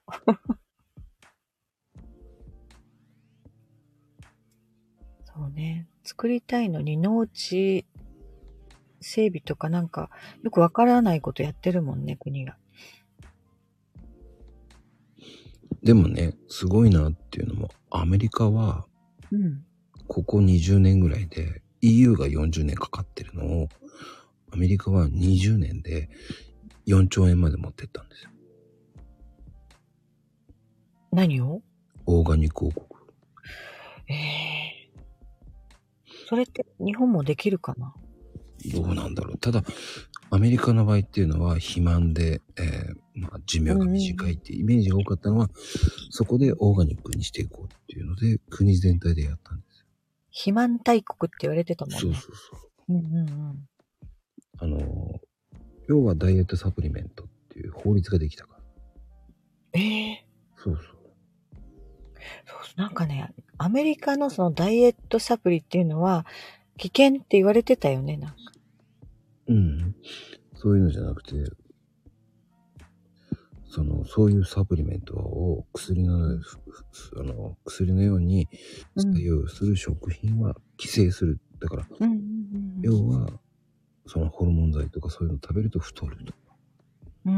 うん。そういうサプリメント系を入れたものを食べるのはダメですよっていうホルモン剤を入れちゃいけないっていうそこあであ、そうか、それで肥満だったの結そう局そうそうそういうことなのそうええアメリカ人の、なんだろう、こう、人種的なもので太ってたわけじゃないんだ。そううんでそういうもの全て立ってるああ、怖いな、ほんと加工食品っていうのは惣菜とかには保存量があるわけそれも廃止していったりとかね。日持ちしないのが本当だよね、食べ物って。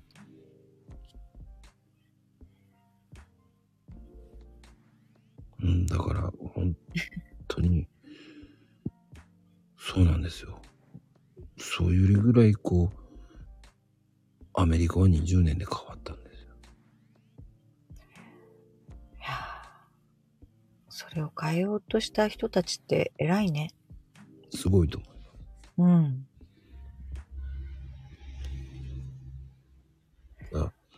今後どういうふうに成長するか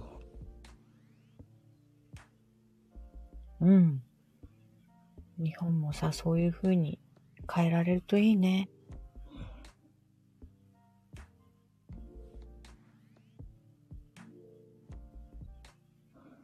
そうですねうん政治家さんが変わらないと。無理でしょだからその政治家を選ぶ私たちが変わらないと。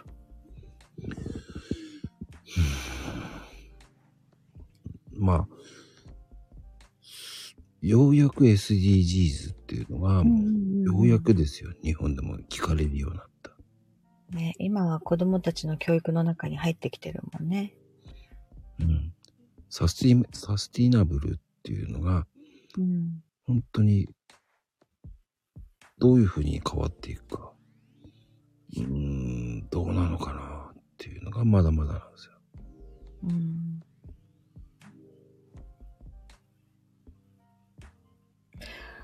ああ、そうね。うん。だからね、えーうん結局そのコンビニの千切りとかもそういうのも、結局は薬漬けですかでもあの、まずね、消毒の匂いがするよね。そっからなんか違う香りがするよら。ね。そうああ、ほんとね。だからあんなに日持ちするのよね。なんか何日も書いてあるもんね。何日間持ちますとか。そうなんですよ。うん。ですから、えー皆さんがそういうものを買わなくなれば、自然と減っていきます。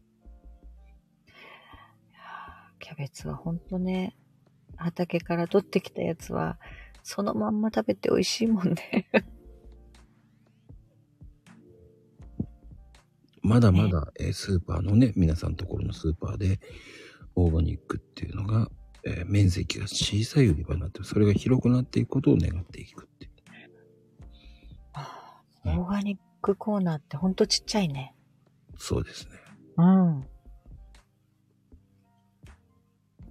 そっか。で、カット野菜のコーナーが異様に広くなってる今。うん。それは、えー日持ちするように、もう薬漬けです。うん。誰も、えー、めんどくさいからと思ってやるかもしれないですけど、うん。あれはひどいです。いいよね。まあ、千切り大きくたって。 ね、細く切らなくたっていいよね。ん多分ね、あとはそうそう、ん JA がね、どれだけ変わるかだけなんですよ。JA がね、意識改革しない限り無理です。なんかさ、こう、こっち、田舎ってさ、A コープとかなら安全って思ってるわけよ。え安全じゃないです。ね。もう、田舎の、こう、何もね、疑うことを知らない人たちはさ、A コープの商品は大丈夫だからって思ってるのよ。だって結局はね、畑が3年間ね、2、3年間ね、化学医療肥料とか使ってない畑のことをやる。条件が全部全てね、これ基準が普通なんですよ。海外では。もう、日本は違うんだね。そうですよ。いや、今も日本もそういう風になってますけど、うん。でもそれって難しいんですよ。 3年以上ってね。そうなんですよ。うん。それに3年以上経たないと無理なんですよ。じゃあその3年どうやって待つのってなるしね。そ現場としては。う。そうなんですよ。うん。環境負担のね、少ない健康な土地を維持するのが大変なんですよ。うんうんうん。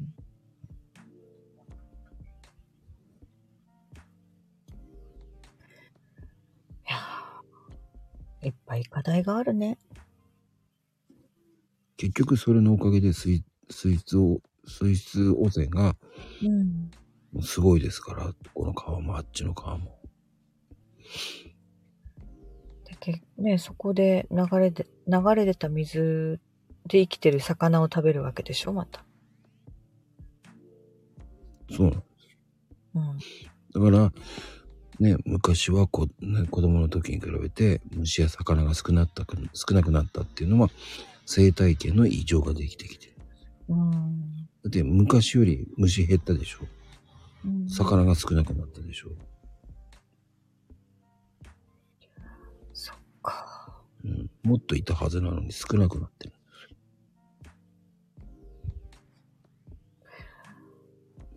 そうやって虫がついてるのも嫌だとか言うから、えー虫がつかなくなるものはっていうのは安全ではないんですよ。いやー、虫はいる よ。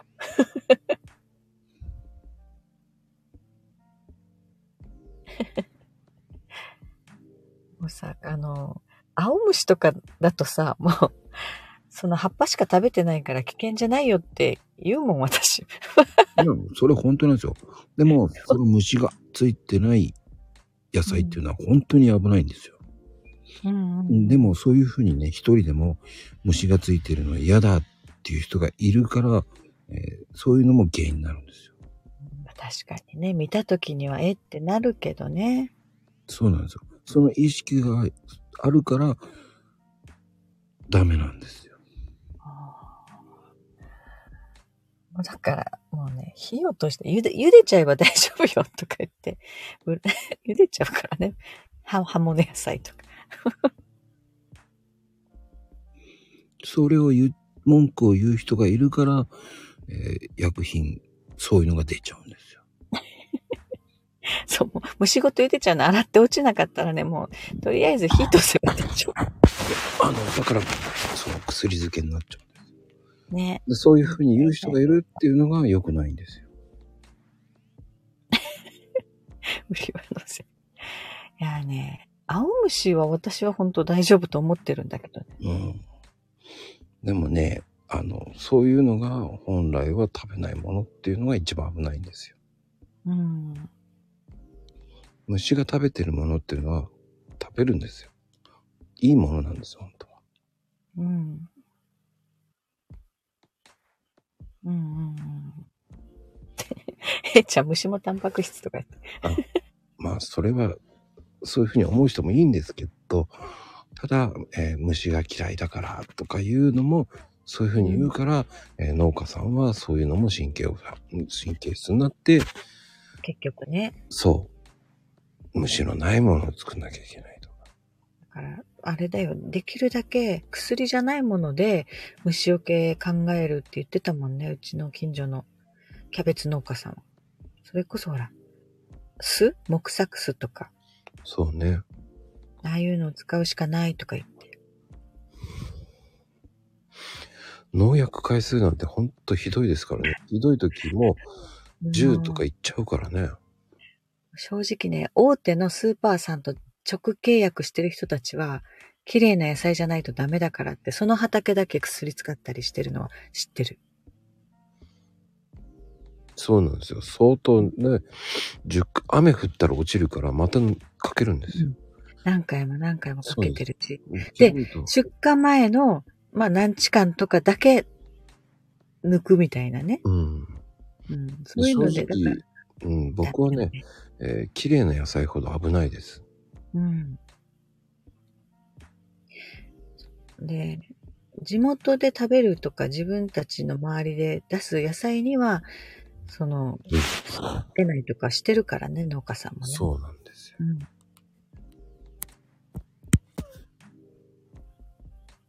ねお店、大きいスーパーでお店に並ぶ野菜は見た目重視だから気をつけないといけないのよね。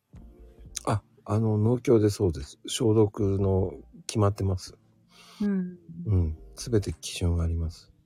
回数と出す前に、まあな、き一定期間かけちゃいけないってあるもんね。そうなんですよ。うん。だからね、あの、正直、綺麗なのを買おうとか、うん、そういうのもいけないんですけどね、本当は。いや、それは、あの、演出です から、あの、農家さんの写真入りとかっていうのは。だから最近はさ、こう、個人で売るコーナーとかがね、A コップにもあるのよ、もうんう。。農家さんが直でお置くコーナーうん。そっちの方がやっぱり人気でなくなるのよね。やっぱり葉っぱが虫食いがあったりしても。だからね、それを、そうん。本当はこうなんですよ。で、昔は泥大根とかも売ってたんですよ。ああ、土のついたまんま。それが当たり前だったの、泥大根。うん今真っ白だもんね。綺麗、綺麗。そう大根も人参も。何でも綺麗なんですよ。もうどうかするとごぼうも綺麗だもん ね。すべて綺麗。うん。ほんとね。だからね、 泥大根なんて本当は美味しいんですよ。や泥っぱり大根味が違うのかな。全然違います。うん。あの、ね正直言って、栄養、栄養とかも考えたら全然違う。そうね。だから道の駅って個人で出すからさ、結構安全な野菜出てるのよね。うん。だって大根だってほとんど漂白使ってるから白いんです。うんあアイコン綺麗なの食べたら塩白を食べてるようなもんなんじゃないですか。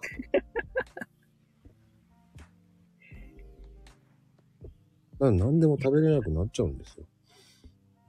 少し茶色く残るのが嫌だからって言って漂白とか綺麗にするわけです。ーいやーそれ考えたらちょっとね。だから、その、この15年間から20年間、えーね、甘いものとか、う濃度んが。高くなってきたとか、ね、酸っぱいのが嫌だから。そういうのが、こう、どんどん変わってってるんですよ。だってさ、こう、もう家でもそうだけど、台所がほらさっきも土がね、台所に上がっちゃうとか言うけど、昔って外で一回洗って持って上がれるような作りだったじゃないうん。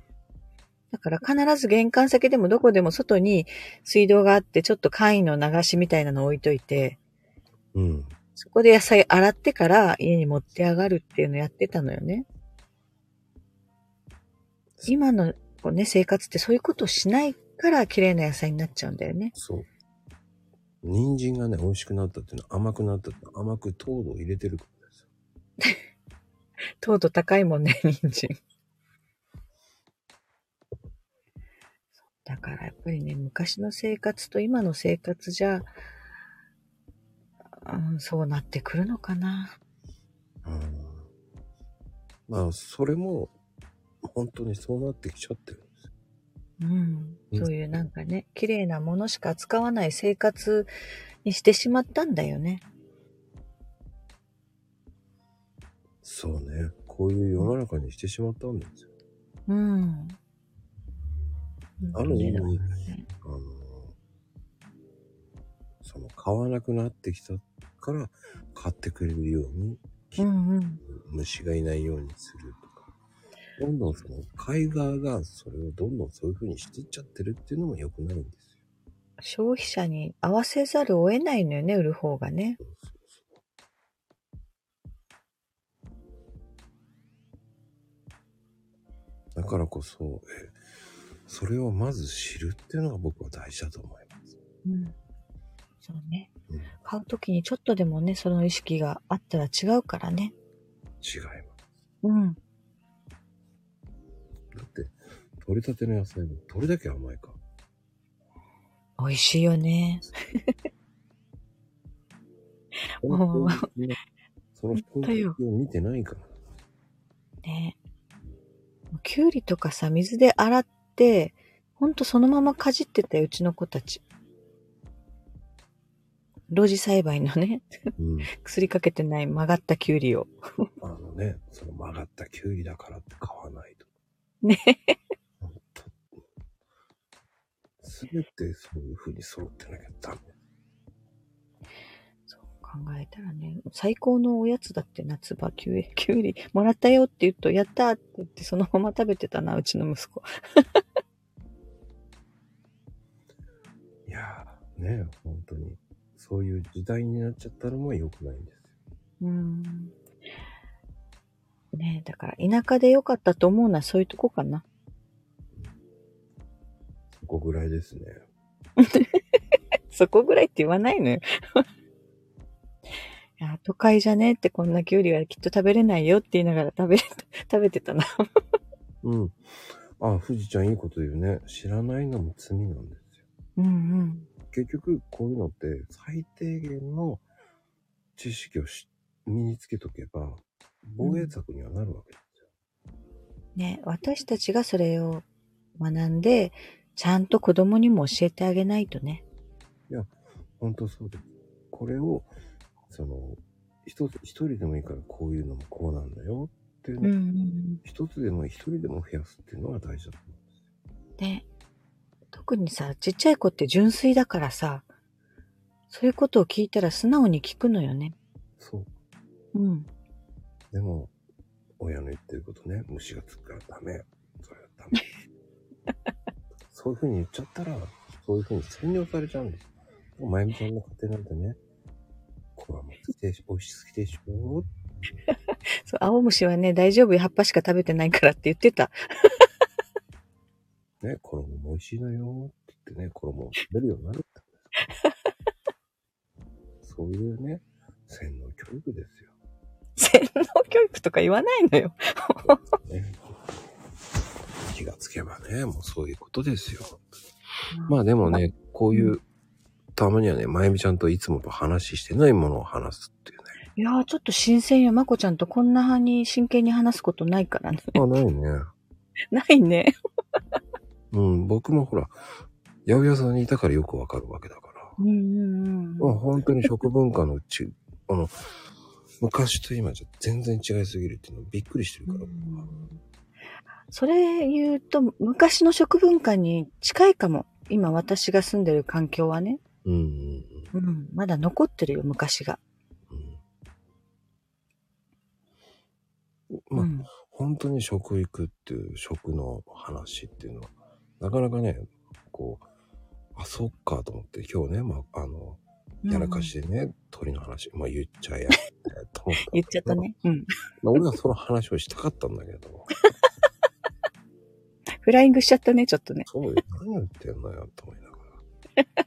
言うなよって言ってたんだけどね、もう。でも、そそういうのも、うん。うん今そういうのも知ってるから言えるんだよって。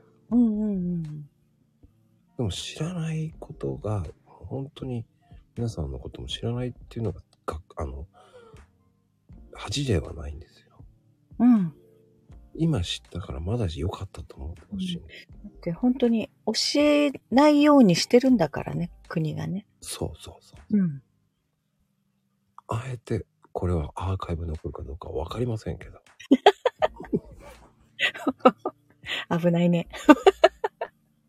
相当、えー危ない架け橋を渡って言ってます。ね。政治的に罰かもしれない。すげえ危険って言ってるけど、別にいいと思ってる ねちょっと目つけられたらどうする政治家に。 関係ないね。そんな人気ある番組じゃねえし。あ、聞いてないか。うん、聞かねえ、聞かねえ。うん、聞かねえなと思うし。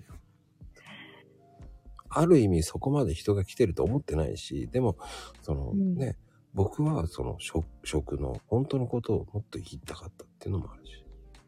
でも本当にもうこれからね、大きくなっていく子供たちには本当に大事なことだからね。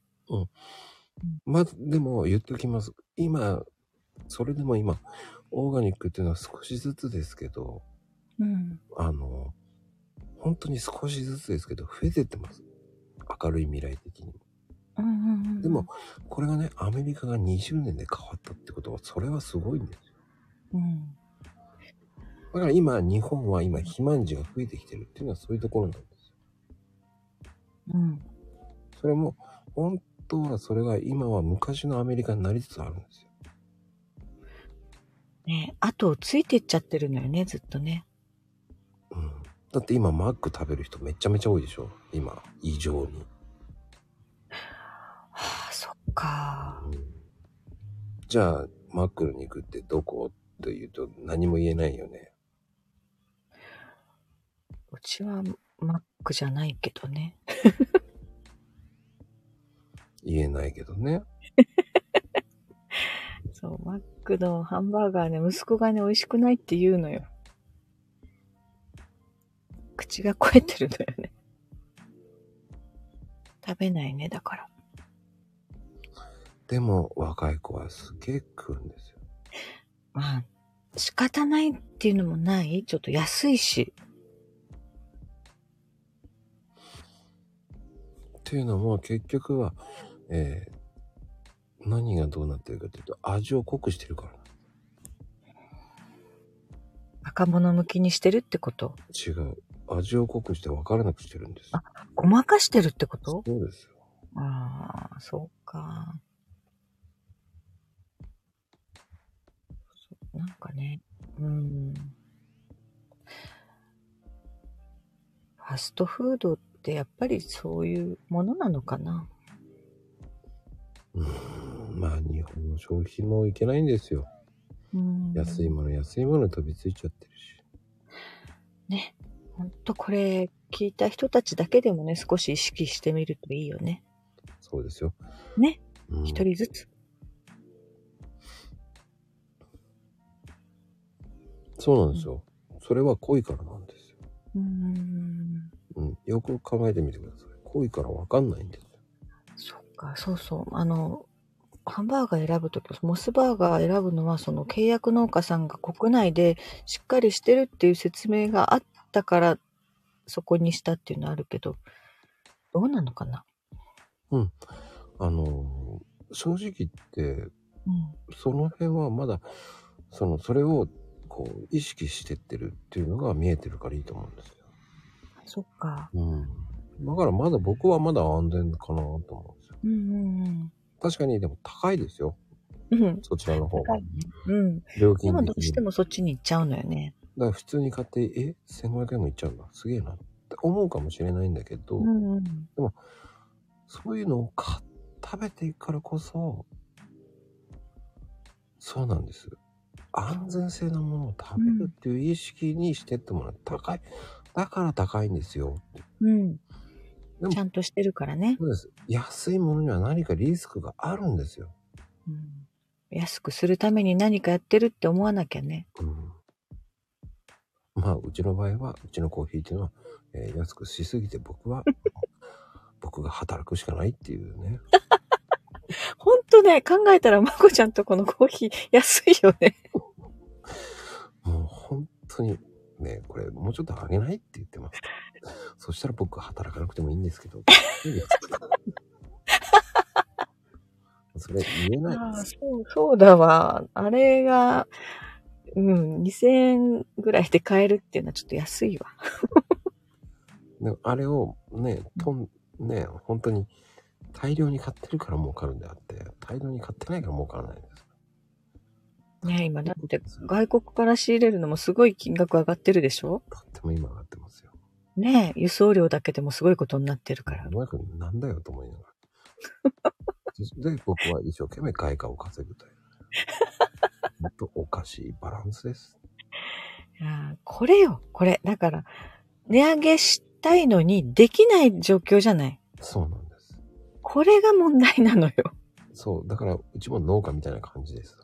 うん、 うちは農家じゃないけどさ、ほら、タイヤ一本でもすごい値上がりしてるけど、それをそのまま上げちゃうとお客さんがさ、 引いちゃうわけよ。すべてそうじゃないだから。消費者に届くまでに値上げしちゃうと文句言われるみたい。だね、その、正直言っていいですか。うん。もう傷があっても普通はいいんだよ。そういうのはね、どうしちゃったのと思うぐらいにひどい よ。そこ、うん。そうこね。ですよ。そこ、もうね、完璧だと思ってくれるなと思っちゃう。ね、その、消費者の求めるものがさ、ちょっとこう、難しすぎてね。今日もね、えー自分たちで網戸をこう落としたのに、ちょっとい、カタカタ言ってるって。帰ろうって言われたんですよ。 いやいやいや、自分たち落としたんでしょと思いながら。シあーックだったよね。ね。うん。もうびっくりですよ。もういいやと思って。もう分かって帰ればいいんだろうと思っちゃいましたよ。そう。あの、お客だから何でも偉いって思うのはちょっとどうかなって思うよね。そう。だったらそうなる前にすぐ電話してくれって言ってんのに、もうこうやってここまでやって傷ついたから帰ろうって。それヤクザでしょって言いそうになったし。いや、もうそういうお客さん結構いるよ。うん、そそううねなる前に連絡しろって言ってるんですよ、つって。あの、うん、コンプライアンスとか、それでね、交換しろっていうのは本当はおかしいんだよ、つって。そう、なんかね、消費者が強すぎて、難しいっていうのがある。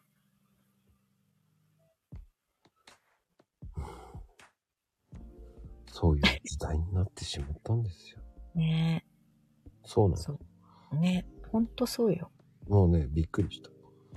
まあいいやと思って、変えても変わりませんよ、 つって。でも、それでもいいんだったら変えます、つったら、いいって言 うの。でも、次変えろとかそういうのはできませんからね、つって。うーん。もうね、本当にもう、ああ、もうこのお客さんはね、もう、いいやって思う時がある。もう来なくていいって。でもね、来なくていいとか言いたいんだけどね、だったらなんで買うんだ買うんだよって言いそうになったけどね。そう、言えないのよね。思うけど。 もう買った後だから言えないんだよ。そう、思うけど、言えないけど、もう、もう来なくていいよって心の中でね、思う時はあるよ。 うん、今日はね、喧嘩しそうになりました。だからぐっと我慢しました、本当に。はい頑張ったね、本当と腹立つわーと思って。ねだから何って言いそうになった。もうめちゃくちゃなこと言うお客さんいるからね、ほんと。ね、自分がお客さんになった時にそうならないようにってやっぱり気をつけるよ。う、うんーん。いや、僕は、えー、なんかやった時は絶対ぼったくってやろうと思います。 それどうなのそれは。なんかあった時ぼったくってやろうと思います。本当だからどんな仕事もさ、お客さんの方が強すぎるって大変よね。良くないことだと思う。いやー、まあそれはね、しょうがないです。うん。でもお客様は神様ではないです。うん、そう思う。 ね、結論。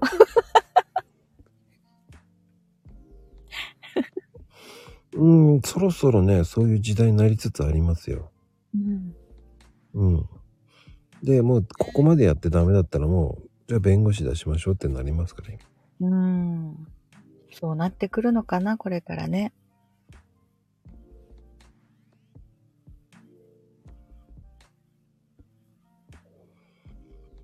うん。本当に、今はもう何も言えない時代になってきました。うん。うん。そういうのも、えー、多分、その常識っていうのがなくなってるのも、やっぱ食のせいかもしれません。うん。あ、すべてにおいて影響してくるからね。精神状態も、そうですそ。れものからね、影響してくるからそうかもしれない。うん。だから、もともとのその食の方が良くないんです。うん。そう。そう栄養バランスね。うんそれも大事だかそうです。ずーっとマックばっかり食ってたら食育なんて全然ひどくなります。ら。ねバランスよく言われてたよね。あの、切れる子が多いっていうのは食生活だって言われてたからね。そうそうそうそう。うん。うんやっぱり塩分の取りすぎも良くないし。うんうん。食事がちゃんとバランス取れてないと、精神状態も不安定になるし。なります、なります、なりまうんいい睡眠も取れないしす。。そうです、そうです。睡眠障害にね、もうなりやすいです。ですからこそ、うん、えーこれも聞いたマコルーム、今日ね、ぜひ、うん。アーカイブ残ってたらラッキーだと思ってもう一回聞いてください。 とても珍しくこの二人が。うん。そうね。。私とまこちゃんはこんな話するなんてもう多分ないよね。えっ、と、過去にあったっけないですね。ないよね。ほんといつも中身のない話するんだけどね。いや、今日は真面目な話をしましょうと思ったんで。うん。いやー珍しく真面目に話したわ。そうなんです。うん。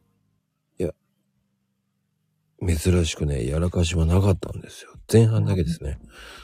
最初の方はちょっと、もう本当にコミカルな、だからなコミカルチックなね、やらせな、えーやらせじゃないからね。あすいません。内緒でしたね。最初の台本30、15分は、えーちゃんとまゆみちゃんの、えーコンセプト通りにやりましたんで。コンセプトは送られてきましたんで、しょうがね、乗ってやるかと。いやいやいや、台本もコンセプトもないから。 あすいません。まあ内緒でしたね。言っちゃいけないんだったらごめんなさい。これよ、これ。せっかく真面目な話したのにさ。ないですよ、皆様。そうもうね、バスガイドも何回言わせるのやってないって言ってんのに。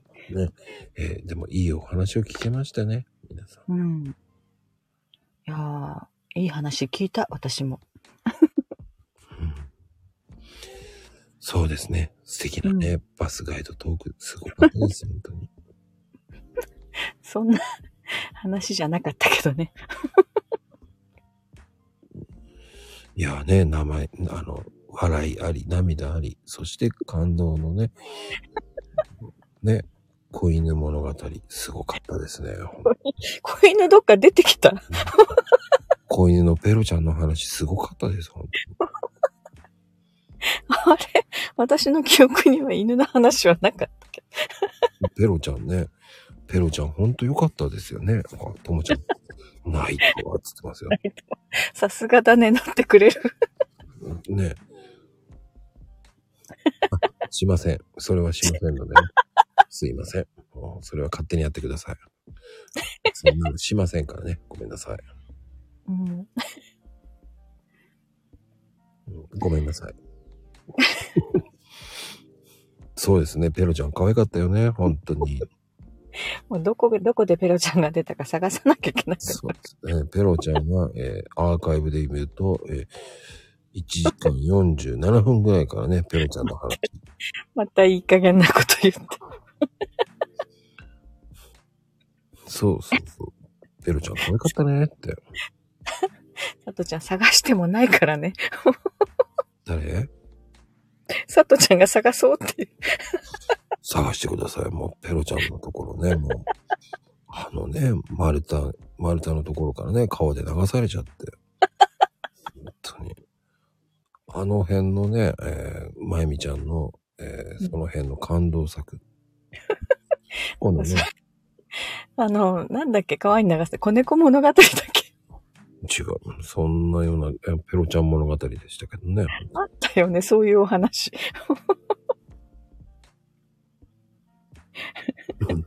えー、ヘイちゃんのペロちゃん好きっていうのちょっと怖いですけどね。 いつものことよ、いつものこと。食べてヘイるちゃんのはか何何でも食べそうになるから。なんでもね。違います。えーそれはヘイトなんですよ。ヘイトなんですよ。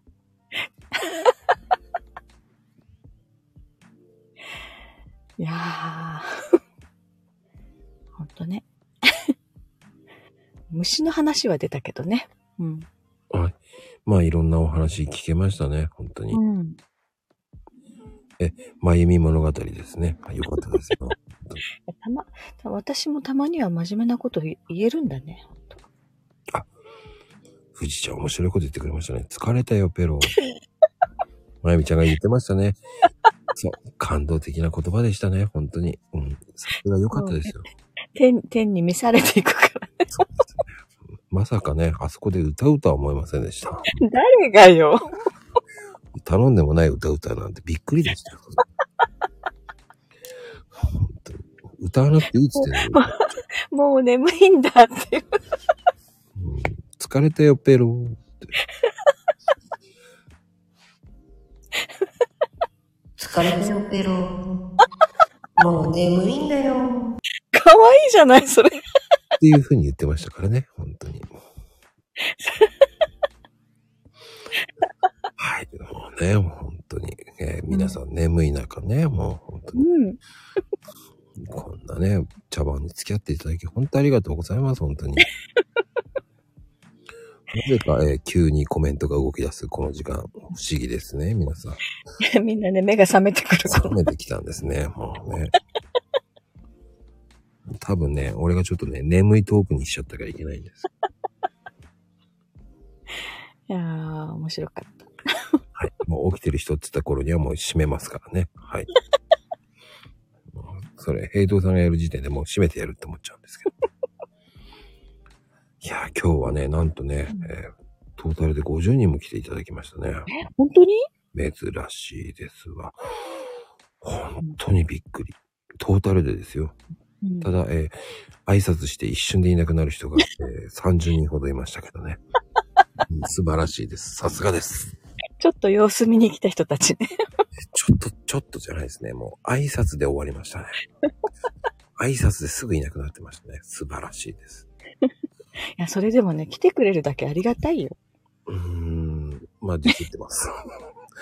来た人たちがそれ以上に言うかって言ったらね、この、ここまで聞くかったら聞きませんからね、ディス多分ね、多分聞かないよね多。分、絶対聞かねえよ。相変わらずマコルーム長えなーなんて思ってるだけですから。そうなんですよ。だから、この時間聞いてないと思ってるから、もう適当なこと言ってますよ。だからいつもね実はね、聞くとためになる話があったりするのよね、毎回ね。うーん、どうなんだろうね。マコさん、深いですねって言って、今回はとか言ったら、え、いつも深いんですけど、と思いながらね、聞いてるの。聞いてるいつも深いんですけど。結構僕真面目に話してますよ、つって。うーん、マコルームは特にそうね。うん。今週は学びの会ばっかりだね。ずーっと勉強になったよ、ほんと。ここ一週間、ほとんど学びだね。特にほら、コーチングの話が続いたじゃない。うんうんうん。うん。あれもすごくね、私は勉強になったな。あら、そううん。あの、だって子育てにもさ、使えるじゃない。うん、うん。まあね、今週はね、えーまゆみちゃんから皮切りに、えー、すっとんきょうが出てきますからね、びっ くり。すっとんきょうってどういうこといや、私はすっとんきょうではないよ。なんかすっとんきょうってなんなんとかきょうみたいだね。すっとんきょうですよ。なんかね、言い方がちょっと変だったね。そういうきょうですからね。 すっとんきょうって感じですからね。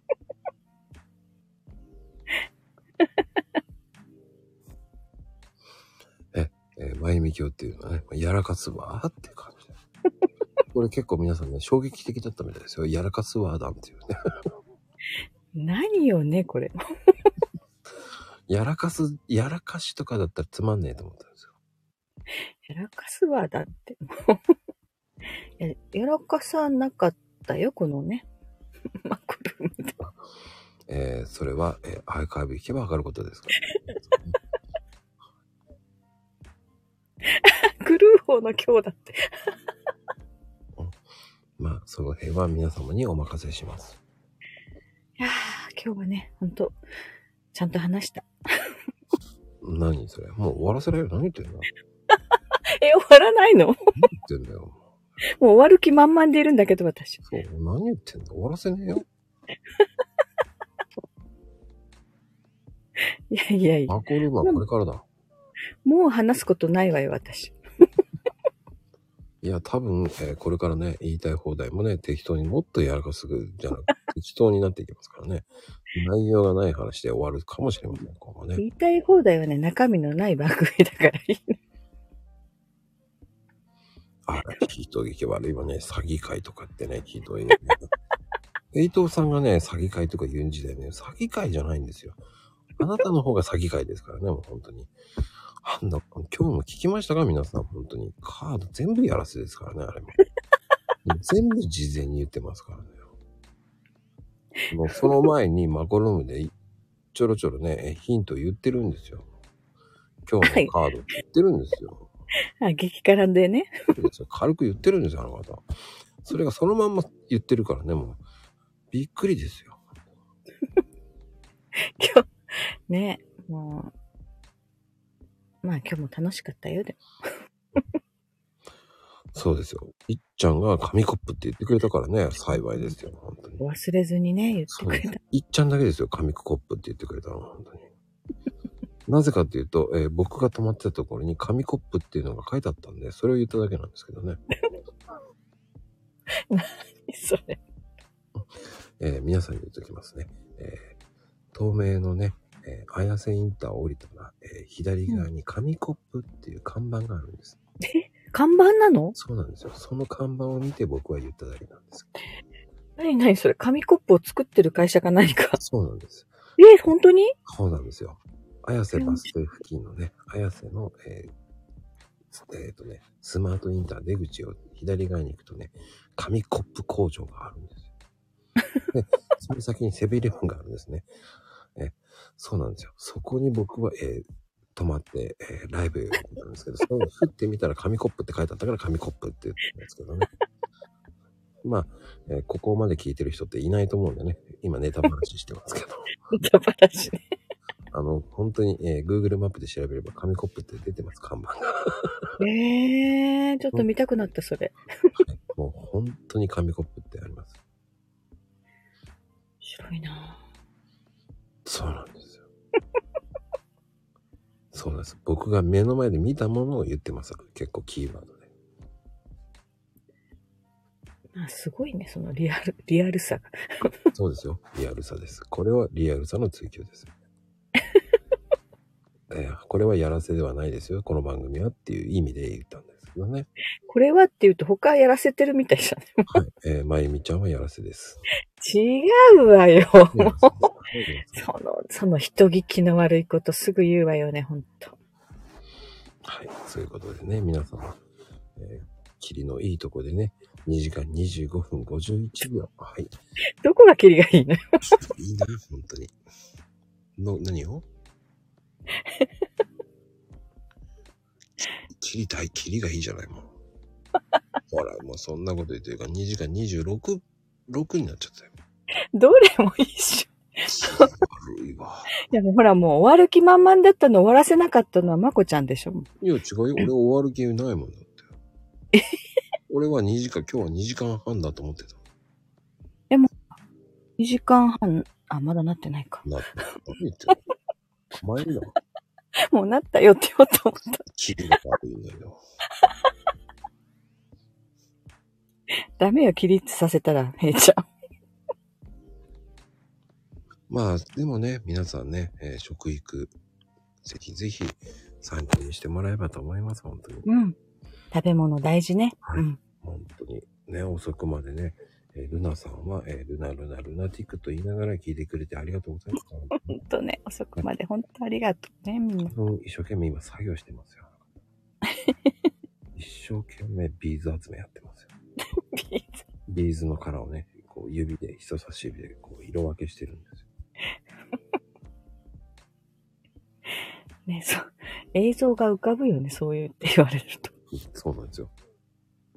やってますから。ね。今真剣にもうやってますからね。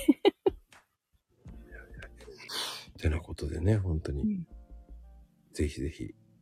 そうですよ。気をつけてじゃないんですよ。ね毛、毛をつけてねはね、うち、次男に LINE で送っちゃったからさ、もう間違って。え ーこのくだり、もう10回目です。いろんなところ行き過ぎです。ね、つまりつまらないですから ね、もう。これ以上、これもうこの、いや他の番組でも言わないでください。もう言ってリアルなやらかしだからさ、何回でも言っちゃ何回も言っても、コメントでもい何回も言ってますから。う。もう、ほんとこれだけはね、自分でもあっちゃーってなったからさ、はーい、はーい。はい、はい、じゃないのよ。